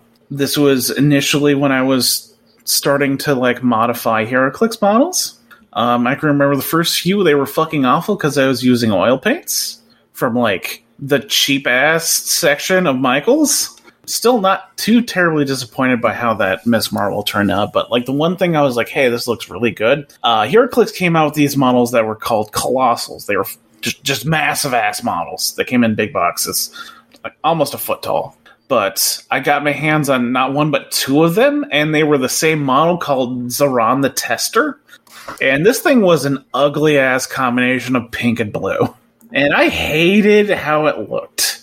So I repainted it. The first one was like a blue and silver repaint that I was just I really enjoyed. It just generally looked good. And then uh, commission, I think, or I sold it afterwards. I did a a, a Green Bay Packers paint job of another one of these. I think with like the twelve of Aaron Rodgers on it that I eventually sold. okay, so but my Malifaux answer was the captain. I think I actually painted most of Mei Feng before I got to Ironsides because I liked Ironsides more and I wanted to make sure I knew how to paint. So so Mei Feng was my test group. Um, and the captain was the first one where I was like, I'm really fucking proud of this. This looks awesome. So that's that's my model. Uh, Roman. So mine is also pre Malifaux, and I I want to preface this with I'm not as good at it as Nate. I've just I did this. I'm I'm done, and it's and it's good for what it is now. But I like to look at my models and go, that is what I was aiming for, and I like to know that the next thing I paint, I'm going to try and do better. And I like looking back at my previous stuff and going, I have definitely gotten better, even though I can still look at this and be like, you know, for where I was at the time, it was a good paint job. But my uh, first model I was truly uh, satisfied with was my uh, Thunderwolf Wolf Lord for 40k. Uh, I can always just keep saying Wolf, Wolf, Wolf, Wolf, Wolf, and that will make more Space Wolves players show up. Uh, but this guy was the first thing I did that like really did much with basing. Previous to this, I was going, "Hey, I painted dudes and they're on a black base." And this dude is he's got like snow scrub brush. There's a couple of actual rocks in there. I've painted Oh, is that is that Ivan? Ivan, Ivan Mail? Mail, yeah. Yes. Um, but like you can look at this and go, oh, there's clearly like a, a frozen stream under where the snow is thinner and everything. Uh, he also has like this big leather flowing shoulder cape happening, and that is that was my first step into going up from like cross hatched different stripes to an actual plaid, which is nice because it was on something bigger than my pinky. uh, yeah. But anyway, uh, He's a fucking mad yeah. lad, this but guy. I, I, I look at it now and I'm like, he's very drab. There's almost no contrast on him compared to like dark and light contrast, not contrast paints which is what I compared use. to like what I've been painting recently. Yeah, which is why Nate gets things done in like 30 seconds. But the like I can look at him and be like I am I'm still proud of this. He's still in my display case. As far as uh first Malifaux model that I was really satisfied with, it was fairly early on. Uh and it was Colette. But there's a specific reason for that. She's very uh she's honestly very simplistically done but it was my first time really playing with any kind of OSL, and it's subtle in the like second ed Colette with the like magic fire in her hand. I actually got fishnets while I would hate them now. Like I, I got them to look decent for the time, and I figured out a way to do black hair that didn't just look flat. I would do it way differently now, but I basic I, I got like flat black and put shiny black over it so that the more it, you show off the texture of her hair better. And on top of that, her basing is literally just me doing a gradient of blues, so she looks like she's in a spot. Looks like she's in a spotlight. It's really nice, honestly. Yeah, like I I I enjoy that paint for as simple as it is so much that I still haven't painted the third ed Colette, which is a gorgeous sculpt. Cool. That's fair. I, I think I'm fully drunk at this point. Moving on. Uh, me? Fuck you, Victoria. Damn it, Doug. What are you satisfied with? I'm the worst husband. Jesus. Um, to be fully honest, I'm not like super satisfied with any of my models. Um, I I see all kinds of things that could be better about every single one that I've done. I still think for now my favorite is probably one of my rotten bells whom I've called Emily because I modeled her after the corpse bride from Tim Burton's Corpse Bride. Like, I think she looks pretty good. She's like my fourth or fifth Rotten Bell that I painted because I had two sets. But I think she looks pretty darn good. I think she's decent on the whites. Like, I've always been really proud of my basing, so she's not particularly special in that way. I think my favorite base is probably Tara's base, where I have her up on a platform. But I, I think I did really good with Emily. Um, as far as non Malifaux ma- models, I did Celestine, and I'm pretty happy with her. but Celestine's I a cool did model. her. Yeah, she is. She's really pretty. But I did her significantly later than I did Emily. So One of one of Roman and I's mutual friends from uh, who currently lives in California played sisters, and uh, I remember Celestine quite well. Yes. Uh, Wolfie boy. Okay. Next question. next question. Now that I've we've we've gotten through Victoria and me. I'm sorry. Question eight. From the first five episodes to the five most recent, what changed the most? Oh Jesus! Thank you, Craig. This was submitted by Craig last minute. Thank you. Um, Jesus. Christ. Uh, Oh, boy. uh, um, we're consistent. Mm-hmm. That's a thing we've picked up. Consistency. Consistency I'm, for sure. I'm proud of my editing. I think I'm I'm a little bit anal when it comes to editing. I like to remove a good portion of filler words and mouth noises. Mhm. Um, that also has made me a real bitchy person when it comes to listening to other podcasts. Yeah, like, no, I've I've picked up on that too. Like if I had to like compare myself from the first couple episodes I was in to now being an editor for this podcast, it's like I listen to other podcasts and was like, mm, I heard that um, I heard that breath. I would have cut that out. Probably didn't need to have that many mouth smacks. What has done? What has Doug done to me? it's not My, me. It's my ears are ruined. You, you- you've you're just you you or you're listening for it. Right, yeah, like I you because I edit for you and you're pretty picky, like I've become picky and like I hear it I hear it in other shows and it's like, mm, I would have edited Mm. that out. I would have taken the Yeah. time for that. And I don't like I don't judge other shows for it. I'm just like, mm, I would have I would have taken the time I mean, I do, but I would have I would have taken that out. Yeah. the thing I always pick up on is like people's filler words or go to my brain hasn't finished this sentence to transport to the mouth phrases yet. I know. Uh, I have- Roman Roman does like an um and then a mouth click. I do a pretty strong um. yep. I, Yep. I know I know ours pretty well, and I know you guys do too. Like, I just extend words. That's my thing. Yep. For a long time, we could recognize Dave's um by the sound form. Oh, I, I can do that on Nate's. yep. I, I I do that usually on have a good good sized pause of an um. But like even even after editing you guys so many times, Days was the most iconic for some Yeah. reason. It was just so painfully obvious. He had a lot of growl to it, so the bottom part of the waveform was really distended. Okay, no one knows what we're talking about right now. Anyways, but yeah, consistency has Mhm. really changed. I think we're more willing to just do whatever the hell we want. Oh, for sure. Yeah. Like before, we were like, we need to a topic. We need to know everything about this topic. We need to find a person to talk about this topic that they know that they generally know about, and all this other stuff. Whereas we're like, hey, let's just talk about shipping. I guess who has let's do it. who it. has time tonight? What do you want to talk about? Even Yeah, though we oh should God, talk this- about GG two at this point. I think Discord has actually probably been the best Oh thing yeah, that's happened to a this podcast. huge.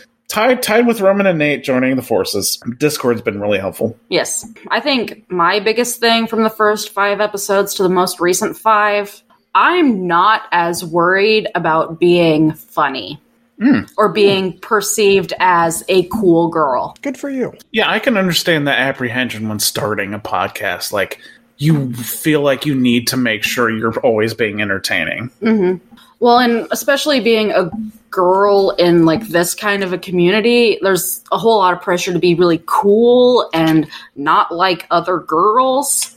And just unlearning the not like other girls thing has been really helpful, I guess. I could see that. That's cool. Yeah. Do, do you guys have any inputs? Like, what's changed since when you started um, recording with us to now? I know for me, it's I I no longer absolutely despise hearing my voice on recordings.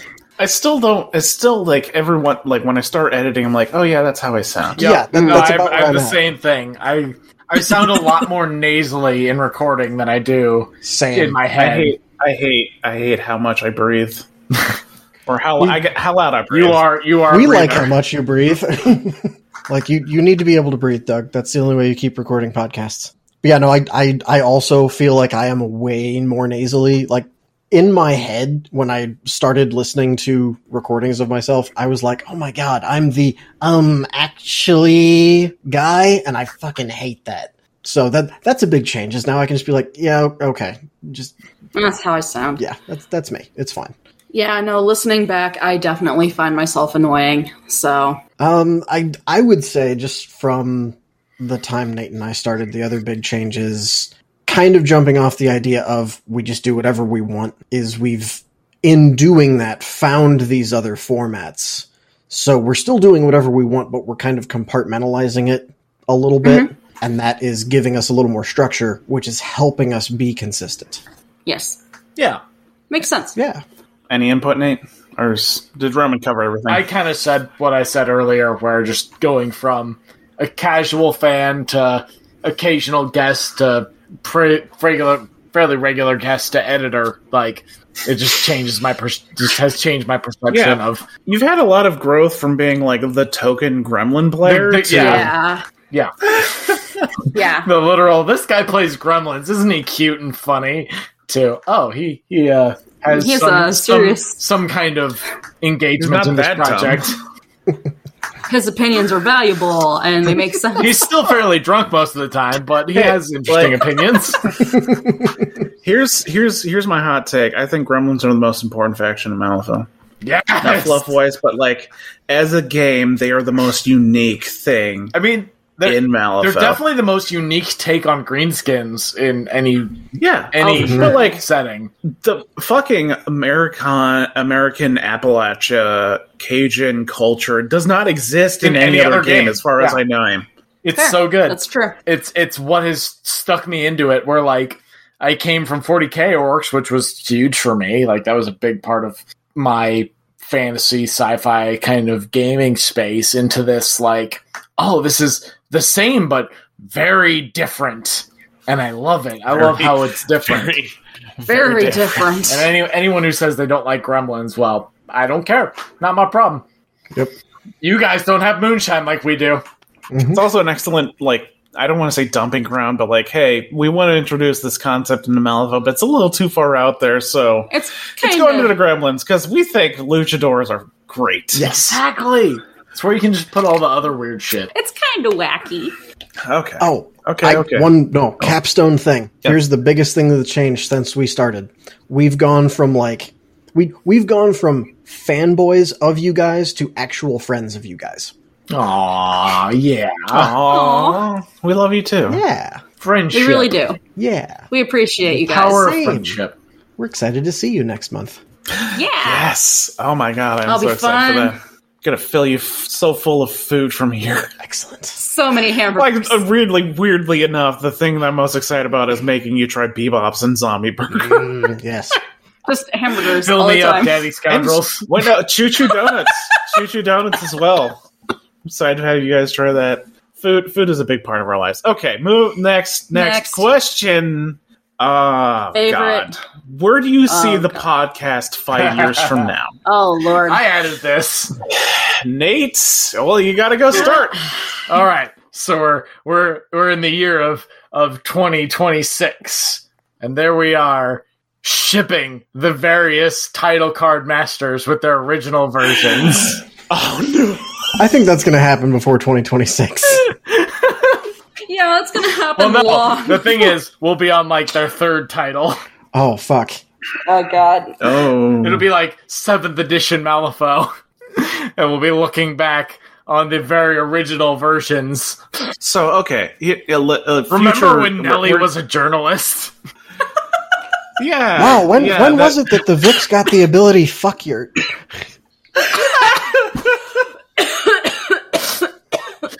Remember when Zipp only had one airship? Oh no. The Armada. Before he before he was Commodore Zipp. Oh man, his hat would need its own jetpack. Oh fuck. Anyways, Nate, five years from now, That's that's that's my answer. That was his should be answer. okay. Okay, That was my okay. answer. It's your turn. I'm next. Okay, five years from now, Steam Powered Scoundrels is is definitely going to exist five years from now. If one, nothing drastically awful happens to us, and two, the game still exists because we're still having just a fucking blast with this. We are really not are. bored at Yeah. all. It's great. we'll keep going. Yeah, that's another reason. Like, I we decided to go with this format as we saw longevity in it because keeping up with meta can be taxing and maybe not that much fun after a bit. But just shooting the breeze, having fun with friends—that's always something that you're going to enjoy. So it's Our going to exist head fi- canons. five five years from now. Uh, we're probably going to expand to like six formats at that point. We'll pick up another set of really close friends like Nate and Roman, and we'll be able to expand to more different formats and be able to keep a consistent thing on that. They will also be gingers. I, I'm And I'm trombone hoping- players. And trombone Well, no, at this point we need blondes Mm. because we've got brunettes here and we've got gingers there. Now we need blondes. Mm, okay. or other cut. We we don't. we Blonde don't boys actually- doing what blonde boys do. And then we can Yeah, do we a need- blonde If you've brunette never and a that. redhead format where one of each of us is Yeah. in. We can call it the the Neapolitan format. Okay. Hey, how about this? I'll wish list. Five years from now, I've actually been able to accomplish all the things I want to do for this community, which is very difficult with how little free time I have. But like, I've I've tried to do shit because I want to ex- make it easier for people to enjoy this this system, this universe. Like the the character sheet for Through the Breach on Roll Twenty. I I built that out of love and it was not a lot of it was very difficult to do but i'm still so very happy that i used it because other people seem to like it. And bonanza brawl i want that to be a thing and we're really close to like being able to i, I would love to publish a deck i would like to make this deck available for other people to enjoy because bonanza brawl is a lot of fucking fun and there's i like a half other dozen things i want to do there's a discord bot that handles Finish decks Dex Chan. Yeah. Phoenix Dex Chan, and a bunch of other things that if I had the time to do, I would love to do, but I just don't. And I feel like collecting other friends that have this free time, I can uh, delegate some of this work, and then we can make this community even greater. Because like it being a great game is awesome. Awesome, but I think the thing that makes it amazing is other shit that the community can enjoy, like memes, like non-game things, like Steam Powered Scale just talking about fuck yurts and butts. That's what makes it a more amazing community, and I, I can't wait for like Wyrd to be able to have the manpower and money to like publish a book series or something. Yeah. That'd be awesome. A Oh novel my series God, would yes. be fantastic. Mhm. Read all the novels and do reviews on them. Yeah. Sometimes I just spend the time thinking about what they could do with like a TV series or something. Roman, I Mhm. still need that McCabe Lynch story. Like, I, I'm fully, fully honest. I, I, I try to walk during my lunch and I listen to like cool, upbeat music and stuff. And half the time I'm just fantasizing the idea of like all the factions getting together to defeat some sort of big bad in an epic, like Lord of the Rings, Return of the King battle kind of thing. Cause that would be fucking awesome. The concept of like a cavalry charge consisting of Ortegas and Death Marshals and chickens uh, riding down on the enemy, and like the death marshals throwing their coffins and beating the people up, and the coffins pop open. There's a bunch of fucking golems that shoot out of them and start wrecking face. Shit like that is my jam. Anyways. Uh, Roman. Roman, Roman, your turn to answer the question. The question being, where do you see the podcast from five years from now? Holy shit, do I love tangents? All right. So there are three primary things that I see happening with the podcast five years from now. One, your eldest daughter will be playing the game and she will be appearing on the podcast. Oh, shit, she's gonna Roman be with the 15. big She'll brain be plays. 15. She'll be 15. in five years. Yep. Yes. Uh, she she will be on the podcast with her her thoughts and her her ships adding to the the armada. Two, there will be another format, and it will either be podcast or stretch goal streamed of us doing uh, through the breach games. Yeah. Nice. Yes. I want to do that. Three, I want to do that as much as possible. right? I'm I'm so excited. Like I'm I'm glad to see other people doing it, Yes. but I we should do it. And and honestly, do it, yeah. You you understand my level of creativity and what I can bring as a Fate Master for Through the Breach. Yeah, and and you understand the, th- nonsense that Nate and I can bring with dual characters. Oh God, yes. Always a team. Always a duo. For everyone listening who hasn't seen our place before, because there would be no place for you to see it, uh, the first through the breach campaign that Nate and I were involved with with Doug, I was a shape shifting. Well, no, that was the idea we went with. The idea was I was a, a shape shifting illusionist who could turn into a bayou chicken and be Nate's steed for his As a his gremlin. gremlin. Because he of was a gremlin. It was nonsense. no way, Gremlin. Yeah. Um, and anyway, number three of things that I see the podcast doing five years from now. Once a year, there will be a special for Steam Powered Scoundrels. Again, this could be either live streamed or it could be an episode. Because I see in five years the United States FOTOR continuing to be great as we currently are waiting for it to come back uh, and finish its inaugural season because of the COVIDs. But I, I s- Fucking COVID. I know, Thanks, right? I, I see it continuing to That, be great. that literally interrupted the inaugural season. Oh my Yeah, god. it sucks. But I, I see it continuing to be great and growing. And I see as the years go on, Craig and Ray will realize, wait a second, we'll get a lot more of the the high level players come out to this if it's a central location as opposed to trying to get the West Coast to come out to the East Coast. So everybody's got to go to Iowa. And specifically, we're gonna it, it's gonna be an episode of the top tables and it won't be a full watch the game blah blah blah but it's going to be craig doing the like very serious now they they're playing this into this and i see what they're doing here and it will give doug a chance to be the john madden of malifaux Oh Jesus Christ! You ah, I fucking talked about that. How much I want to be Oh. a col- color commentator for a. So you want Malifaux you want live Doug play. to go up to Cody Hyatt mid game and ask Bedwed Behead on like whoever's on Yes. the table, whichever characters go. yes So on a scale of one to ten, how shitty of a decision was that? I mean, I don't. I'm not an expert of the game, but that was just All right. dumb.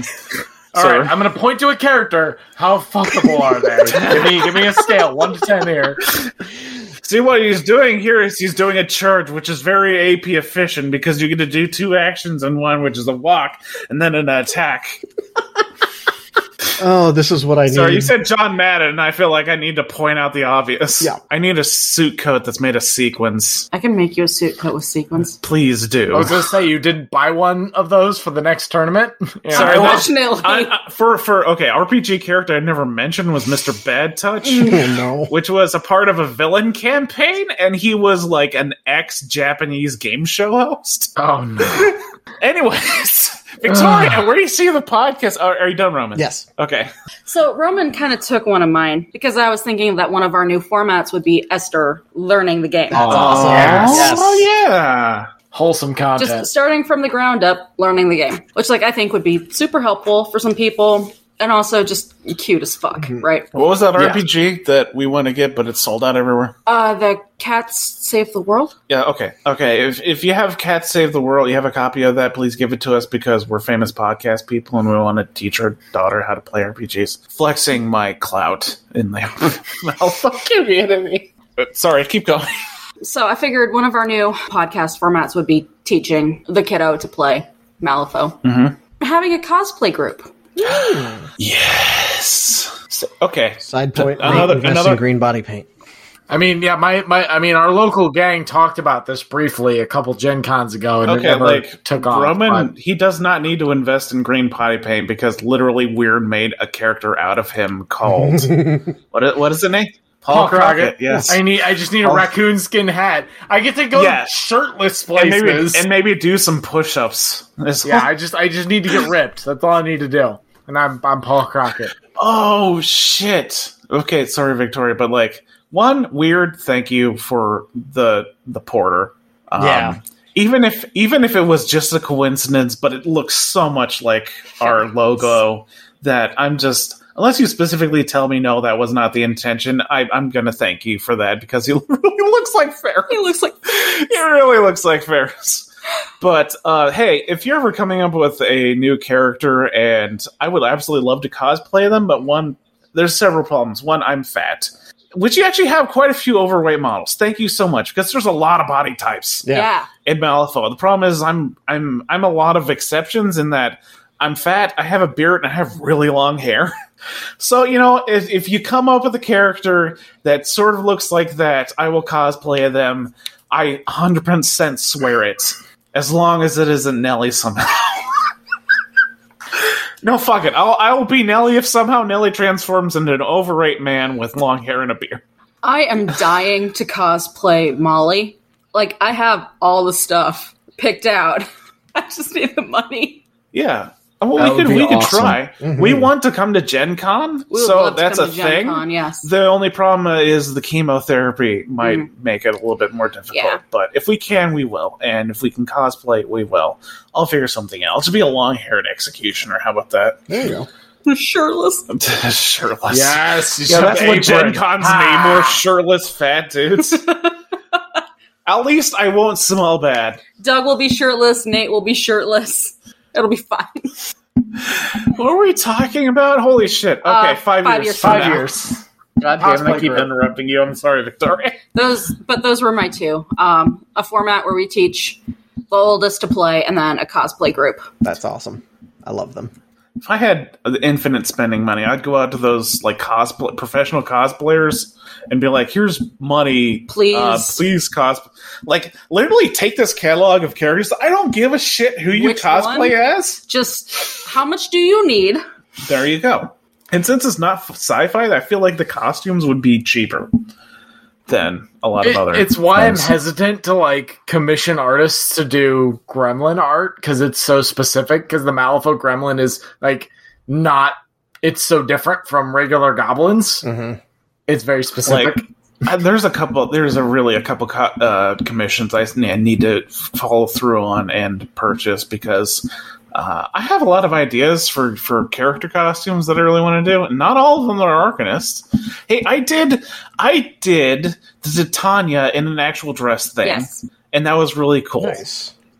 But it, it's just a, it's just a money thing, and also just remembering to go out and find Mhm. someone. I don't know where to go. I feel like our- Fiverr's too cheap, but Our go-to commission person is not doing commissions right now. yeah, They're on hiatus. yeah. Um, I guess we could check with Luth because he did the Ironsides one. true, we could. Yeah. from Vulture to Kokoro. Yeah.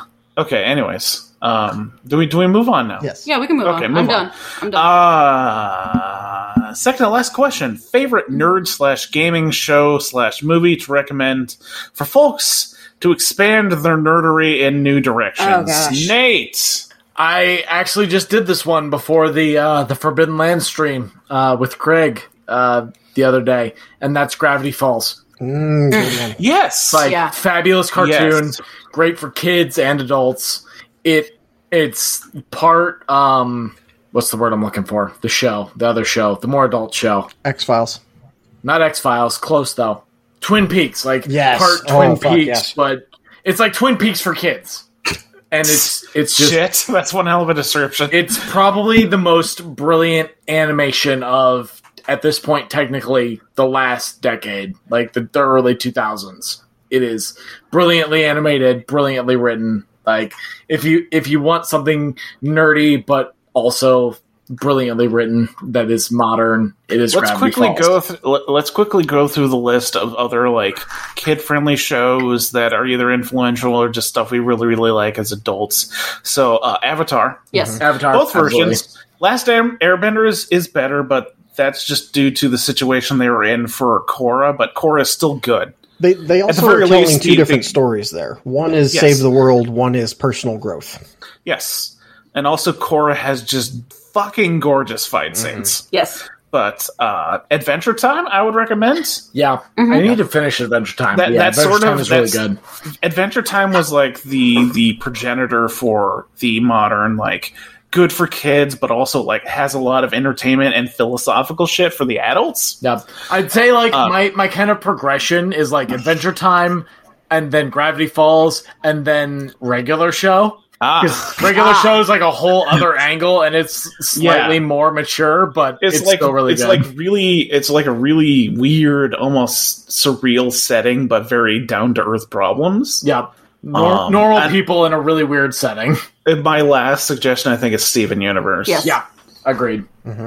So, For the anything else you want? for the next age up slightly from there, I would go to the uh, DC animated shows.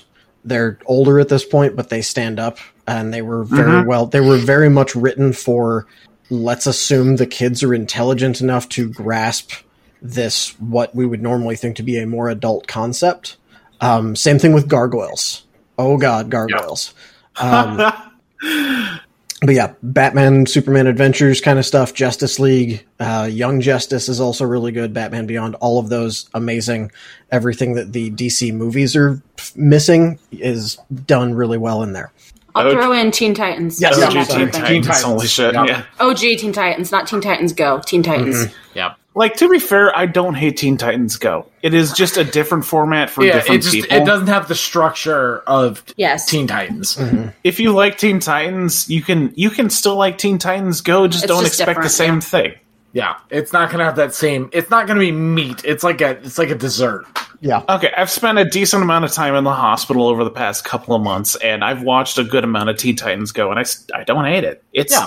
it's I like the humor usually hits, but it is hundred percent about the humor, whereas Teen Titans was about like serious concepts and drama and all the other stuff, and it had a little bit of humor to it. Yeah, Teen Titans Go lets you experience the characters and a bit of the humor behind those characters without without the meat and potatoes that is the real Uh-huh. development in Teen Titans. Okay. Uh, any, anything else, or was Gravity Falls your your big? That's my big one. That's my that's my most like turnaround one that I would point to Okay. as far as like a piece of media. Okay. Doug's turn. Oh fuck. Um like things that inspired me uh the, the most inspirational things as far as my creativity goes.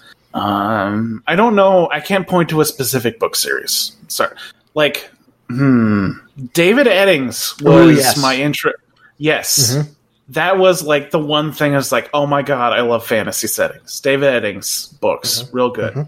Um, other media, gotta, gotta gotta fucking love Cowboy Bebop. Mhm. Cowboy Bebop, I would consider the progenitor of the space western. Yeah. And along that line, the most famous space western that uh, Fox completely fucked over, Firefly. All of us love. Who doesn't love Firefly? Who doesn't seriously message me and then I'll come fist fight you. I don't care if you're like a UFC guy. It's about making a point. You can kick my ass, but Firefly's still a good show. Damn it! And I still have a weird um attraction to to uh, Nathan Fillion. He's an attractive man. hmm yes, he's a very attractive man. Um, I don't have a specific comic book. Like I'm, I feel like I want to be the person to suggest comic books here, but there's something. There actually is something for everyone. There's a lot of genres, like the superhero stuff, most common, obviously, but there's a lot of themes amongst that that you'll find something you're interested in, and the, a lot of the independent stuff do really weird and insane and awesome shit. You just use your Google to figure out what's going on and what people recommend because there's a lot of there's a lot of stuff out there. And even if you don't like your Marvels or your DCs, you'll find someone like Sandman, which is really really good. Mhm. But like, do do I do I do I promo my favorites? I, I I'm weirdly I really love Captain America. I love Captain America because the ideals he represents and the fact that the superhero genre can still have sort of like a pure character that fights for ideals. And even this day and age where everyone's trying to subvert that sort of thing, I like that. And then as far as like a broken uh, anti-hero thing, I really like kind kind of Hawkeye, but also Agent Venom, the Flash Thompson version.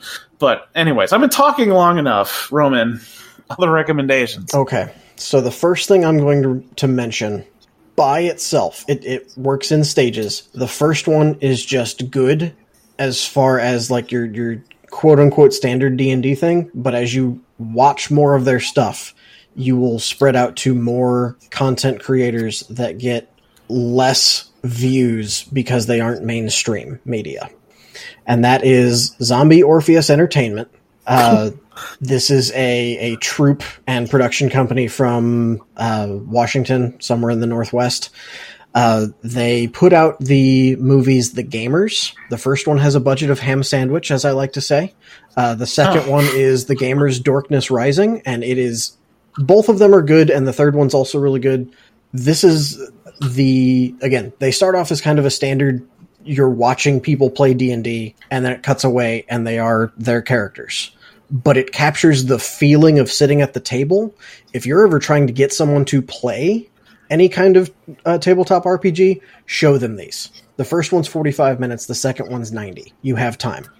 And it, it it definitely follows the rule of the second one is the best in the trilogy. And and there there are more coming. Even though the third one is good, like the the second Here's the one weird is thing the is like as far as trilogy. trilogies go, either the second one is best or it's easily the worst. Well, and, and here's why I, I want to Yeah. mention this because these guys are they're independent. They've tried to shop around the idea of, of this and a few other things they've done to various studios, and the studios say we're not interested.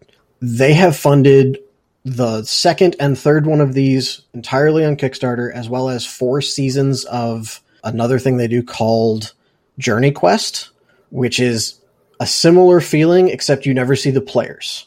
And this is something that was coming out before Game of Thrones started being really big. It just takes them longer because it's all done again, small production company and it's all Kickstarter funded, but they are fantastic folks. They do great work and they've expanded out to they now have their own like the fantasy network online and they are enabling other creators to do their own thing. It almost reminds me of the way that like podcasts allow everybody to have a voice. These are allowing everybody to do their fantasy sci-fi gaming stories visually and that is where it starts spreading out to expand your nerdery in new directions Yay. yeah All right, Victoria. Is this strictly like TV shows, or can I talk about podcasts? Talk about podcasts, Yeah. woman. This is one few things we haven't discussed a whole time. Fantastic. Podcasts. If you're interested in the Malifaux universe, I really suggest Old Gods of Appalachia. Mm-hmm. That is on my that is on my list It currently. is fantastic. It is a wonderful show. The the narrator is amazing. The scripts are amazing. It's great. Also gonna throw out The White Vault as a horror podcast. Um, they are going into their last season in October. So um, that will be wrapping up probably next year in the winter, like February ish. It's really good. Also, some very Malifaux, Eldritch. Fuck. Stuff. What's his name? Lovecraft, Lovecraft vibes. If you haven't listened to the Magnus Archives, what are you doing? Also have Um, that on my Oh, list. you will you will Also- chew through it with a spoon. Yeah, it's, it goes really fast. It's really good. And also, I would like to recommend the Bright Sessions and their sequel, the AM Archive. Both really good. Bright Sessions uh, has just a, a bunch of voice actors. Their production is really good, really good story. Um, AM Archives continues along that line. White Vault also has a lot of really good voice actors, and if you listen to a lot of podcasts, one of the guys they have on there is um, who you'll probably recognize is David Alt. He does a lot of stuff. Okay. You reminded me of something. Another sort of inspiration for us as a podcast, but also very, very Malifaux in the fact that it's a very bleak setting, but with a really upbeat or just nonchalance kind of uh, attitude. And holy shit, if you have not listened to this, all the stuff Victoria talked about, great. But this is the progenitor to all of that, as I feel. And that is Welcome to Night Vale. oh yeah, Yeah, absolute yeah, classic. yeah. That For is classic fucking podcast. If you haven't read the read, Listened. just listened, listen to that shit. Please fucking do. They do also have I two mean- books, though. They do have two books. It's it was that fucking popular to, to, to make a book. Here's here's my reconna- recommendation about Welcome to Night Vale. Find the episode, a story about you, download it, and listen to it in a dark room by yourself. that will give you the feels. Mm-hmm. Okay, That episode gives me chills, and I've listened to it like five times. You times. will, in fact, after listening to that, be a five-headed dragon. Who cares? Hiram McDaniels. Um, Hiram McKenzie. last question. We're finally at the last question. Uh, can I can I go back? Can I make a couple points real quick that I forgot to mention, just because they feel obvious to me Okay. that I didn't think about? For me, big inspirations: Hitchhiker's Guide to the Galaxy, Douglas Adams. That's just one of my broadest inspirations, and Terry Pratchett and the Discworld series. Like Yes. those Yeah. those two. Oh, yeah, yeah. Those two will expand your fantasy and sci-fi brain into the comedy realm, mm-hmm. and like nobody else can do. And off of Yeah, that, Dresden. But I feel like that was the, most people I think who are playing Malifaux have heard of the Dresden Files. I still can't get over that fucking book art. like I, st- I like I, I put I've put off reading books as a hobby for a long time and decided to get back into it. And Roman's like, "Hey, Dresden." I'm like, "Yeah, okay, you've talked about enough. I'm going to." And I look at the books. I'm like, "Jesus Christ, this seems weird." Okay, so my theory is that the book art for Dresden is the same guy that's in like every single romance novel ever book book arts, and then he got lost and somehow wandered his way into the fucking fantasy section. He's like, okay, we can't really like do like the shirtless holding a woman thing, but we're just gonna give you a stick. And you're a wizard now. You're a wizard, now- Mr. Dresden. No, You're a no, wizard go back now, and Mr. look at the uh, the picture of my Wong I just post I just posted recently, and you'll see you'll see the connection. he's sli- you know slightly upset the fact that he has to be a wizard now, so he doesn't put a lot of effort into it. He also lives in Being Chicago, a wizard, so that's but it's very rough. obvious that like he is going to make the women swoon if he ever just like looks at them. But you know he's covering his eyes with the hat. Anyways, sorry, Robin, if I ruined Nah, you're- Dresden for You're good. I'm still laugh. I, I every time I think of the book art, I laugh over the fact that the book artist just decided to draw him with a hat, and Jim Butcher specifically makes it to where Dresden never wears a hat. It is it is a joke between the two of them at this point. Never is described as wearing a hat. He's got a hat and a stick, and he's not sure what else to be wearing. It's a very confused man. Okay, okay. Last question from someone. I don't know who wrote this. What's the best part of Malifaux? That was me, actually. I wrote that down. Yeah. Uh, okay, so specifically, okay, this we've been talking about fluff this entire time. This is actually about uh, gameplay. This is about the meta. Oh. What like this is like your your typical. This comes up in a lot of podcasts or like their starting episode or whatnot. What sells people on Malifaux? What's what would you sell people on Malifaux?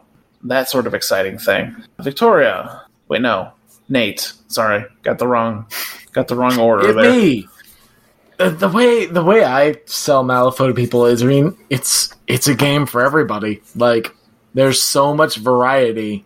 Like e- even even in each faction, and even now with Explorer's Society, like especially those, there's so much variety in all these different characters that you know.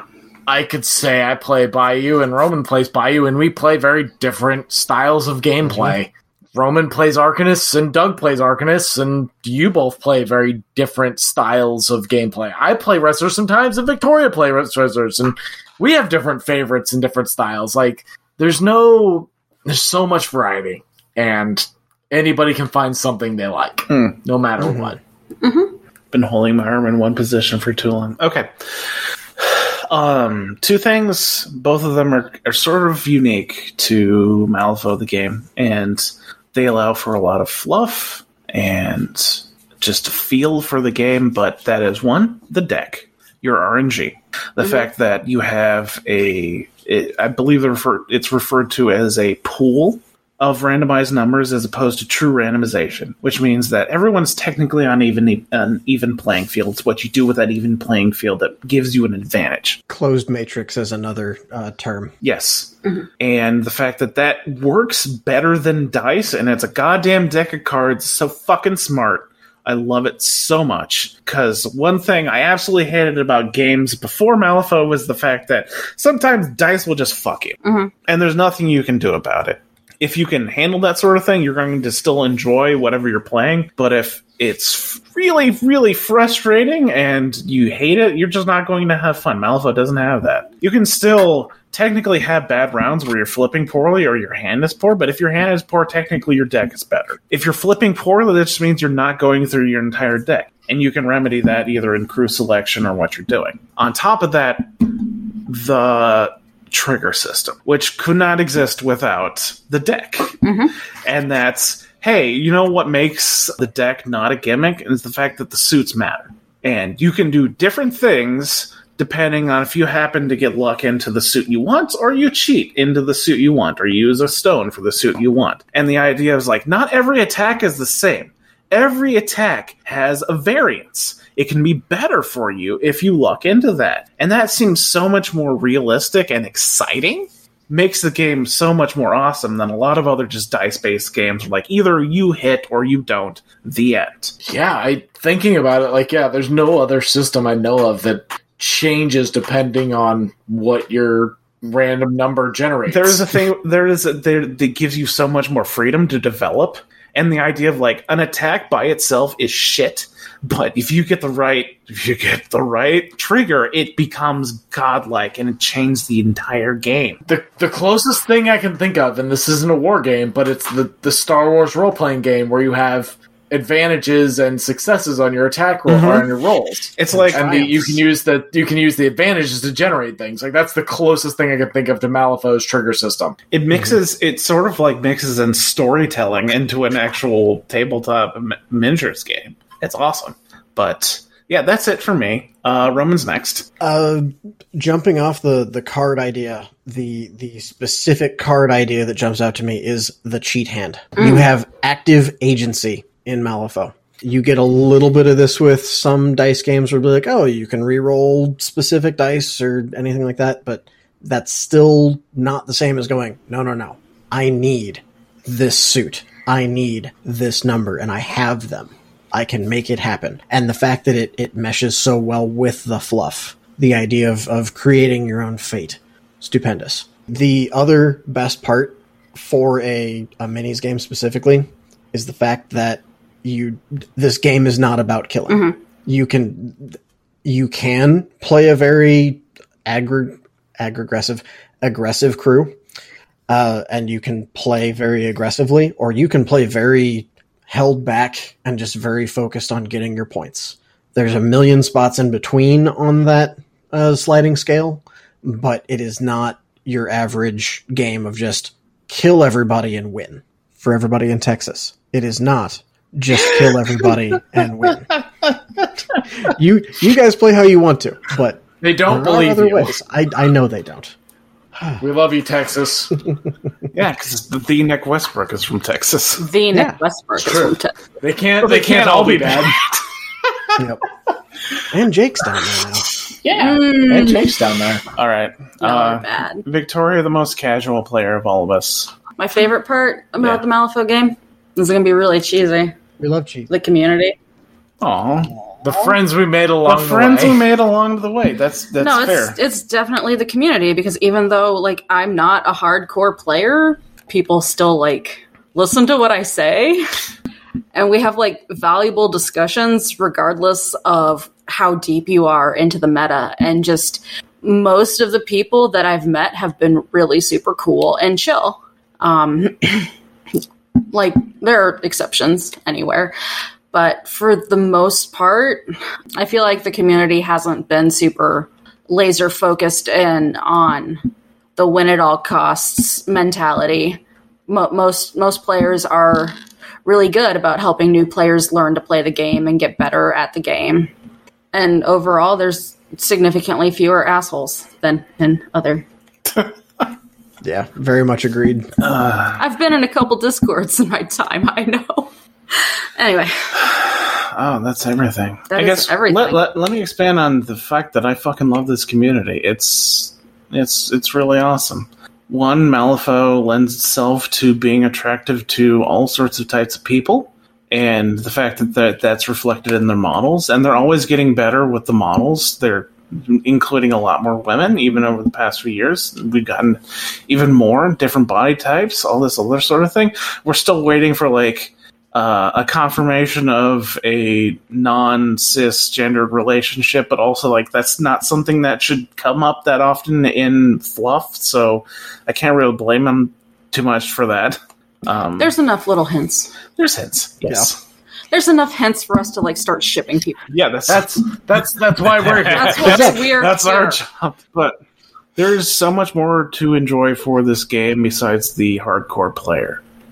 Steam Powered Scoundrels at, at its most basic thing is like, hey, there's a lot to enjoy about this game, even if you don't necessarily just want to play it to win. There's a great community, there's a great universe. Uh, there's fun things to have with your friends and talk and all this other shit that don't have to deal with playing the game. And while like if you held a gun to my head and said the most important podcast in Malifaux, I would say it's it's like Third Floor Wars, it's uh, S- Schemes and Stones. It's those ones that like perpetuate the hey, this is a game. At the base core, it's a it's a game, and here's how to play the game better, and that's very important. But what separates one from just playing it's a game to like this is a community, this is almost like a culture, is the fluff and all the fun, fun, random, silly shit that people do on the internet to enjoy themselves. It's the memes, it's the fan art, it's all this other crap, and we try to lean into that as much as possible and let that know that that voice matters. What was I talking about? The community the community. I love you guys. Thank you so much for listening to us. letting us get to five years. Letting us get to five years. Holy shit, five years. Five that's, years. That's We've half been a doing de- this podcast. That's half a decade. Half a decade of steam powered scoundrels. Ah, man, and I would like to think that we are a good thing. Some might argue otherwise. a chaotic neutral Yeah. thing. We're here. We're something. We are something. we are content. Yeah. Whatever we are, we're not sorry. Speak for yourself. Nope, But, nope. This um, isn't Friday Night Foe Down. We can't be sorry. Okay, fair. But thanks to the community for all the little bits of feedback you give us. Every little bit of like, hey, I listened to your stuff. It's not shit. We love. Like, okay, when I po- when I post this on a weird place, please someone post that like, hey, your podcast is not shit. Uh, thank you very much because I know you listened to this to the end. All the way to the end. Love you guys. Uh, but yeah, any sort of feedback really makes us feel better about ourselves. You don't have to join the Patreon. I feel weird promoting that every time. We don't have a ton of patrons, but I don't expect a ton of patrons. Only if you really, really love this podcast, please. We have a us money. Patreon if you would like to. Yeah, but like we also give out But- cool stuff as Mm-hmm. well. So like, if you want markers or a shirt or some other thing, or just like early access to episodes, yeah, give us give us a few bucks. We're But- working on stuff to send you guys. yeah, we love you. We do. We love our patrons. yeah, as long as like we don't get told by Wyrd specifically, like, hey, please stop this entire podcast. Please uh, we're stop just, it. We're just gonna keep making stuff, and we love it and we enjoy it and yeah, even in like shit from Wyrd, like the small things and things that we don't even not entirely sure if that's a reference to us or not, like the porter. The the bit with Seamus throwing Yes. a dress on a dude Yes, thank and you. a so- story. Thank you for that. Maybe. Could be. The Who fact that you listen to people that love you so much and then you take little bits of it and maybe add that in as references is amazing. The people that make this game are really awesome and they're not perfect. Everyone makes mistakes and they're a small group of people, so some you know, they have the limitations of a small group of people, but they love this game at the end of the day and it shows. So if you're still listening to this, Wyrd, the company, thank you so very much for giving us something to love over the past five years.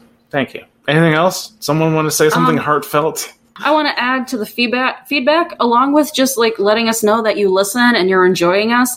We do take suggestions and ideas and stuff like that and run with them. Oh yeah, we'll so- talk about anything. Yeah, if you have something you want to hear us talk about, please just let us know. If you want to be on the show, If you want to be on the show, tell us. We We'll- literally- we love having guests. we don't care as long as you have a microphone. Yeah, that that's literally how Nate and I got on here. You need a microphone like- and an opinion. exactly.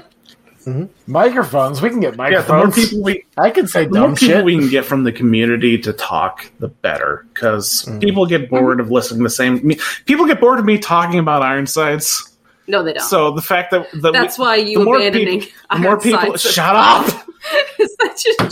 the more like hardcore fans we can get on the show, the better. Because I know there's someone out there that absolutely loves Lady Justice. There's someone out there that absolutely loves Lucius. There's someone out there who loves Sonnia Criid, you weirdo. Yeah, Come uh, on the show. Yeah, I want to. We know who that Defend is. your wife. I'll fight you.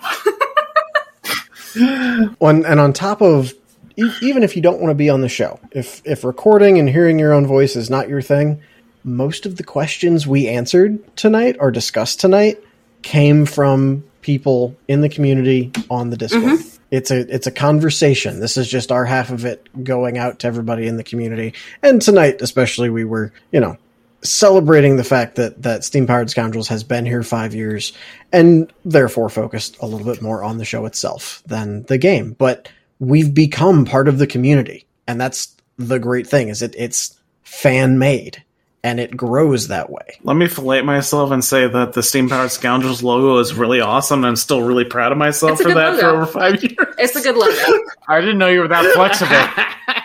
Ah man, I came I came up with the name first of all because I wanted something that was not directly applied to Malifaux. In the off chance, like the game died, eh, but we fell in love with something else. But that didn't happen. Thank God, Malifaux is still going awesome. Yes, yes. And yeah, that's how Steam Powered Scoundrels came about because it seemed very applicable to Malifaux both in the idea of Steam Powered something being a construct and then something being a dick, which is kind of like us. Uh, which ended, ended up co- coming up with the the uh, the logo of Ferrous. We call him Ferrous, F E R R O U S, indicating like iron. If you know chemistry and all that other stuff, and he ended up being an RPG character. And I love Ferrous, but great. yeah, I really like that logo. It's like, hey, bowler hats, mustache, very dastardly, but like the steam gauge is the eye. I'm proud of that. Okay, let me be excited over the little bit of. yeah, it's good. The only It's thing I absolutely regret, and no one has pointed this out to me, and thank you for that, but I intentionally misspelled the name because the word steam powered is actually hyphenated. I knew that from the very beginning it was hyphenated, but the thing is, is that I really liked the font I used for the logo. The problem is Oh that font, the, the font did not have a hyphen. So it was either like use that font and not have a hyphen or find a less interesting font and with a hyphen. And I say like fuck it, that'll be part of our character is that we've misspelled steam powered. So uh, I also expect No, I don't. I don't think anybody I, that. every time I I, look at that logo, I'm like, duck. Shut up, Robert. every time. But no, okay, I think I've spilled all of the secrets for for Steam Powered Scoundrels. Anything else anyone want to say, or we can wrap this up and let Roman go to bed? Okay, Five more years of new five, secrets. five, five more years. It all Five really more depends on as long as Wyrd keeps going and the community doesn't ostracize us for our opinions on fuck yurts. We'll still be here, guys. And hopefully, we will provide you some entertainment, some enjoyment, and make this community just a little bit better. because we're having a ton of fun, but we want you to have fun too. All right. Cheers to that. Okay, and so we'll, we'll call it a night. Thank you so much, all hosts of Steam Powered Scoundrels, Victoria, the progenitor, the first lady of Malifaux. Oh no! Don't call me that. I'm going to call you that. Deal The with it. first steamer, No, Steamer Prime. Steve. the original steamer, Patient zero. the steamiest. So- Good night. okay, Romaine, lettuce. Always good to be here, especially for big steps like this. Here's to five more years. Here's the five more years, Nate, with mm-hmm. your trash can that we can't see. Yep, I'm I'm I'm your I'm your local dumpster fire, and I'm ready for five more years of being a dumpster fire. Let's go. Let's go. Last but not least, me, the guy who, like, I, I am not going to take credit as like the progenitor of Steam Powered Scoundrels. Really, it's it's Victoria pushing me along, and no, like, I would not have started this without you. I would not have kept this up without you. So shut up. You're my muse. Let's go with that. Let's be romantic. You're my muse. You're the reason that this podcast still exists. But I'm the loudest one, so I will say that I'm I'm Big Daddy Scoundrels, Doug. Thank you very much. Daddy Steams. Thank you for listening to us. Thank you for listening to this episode this far in. And as I always say, we always say, every last one of us, fun is always king. Enjoy your Malifaux. And here's to five more years. Yeah. Yeah. Fun is always Bye. king. Bye.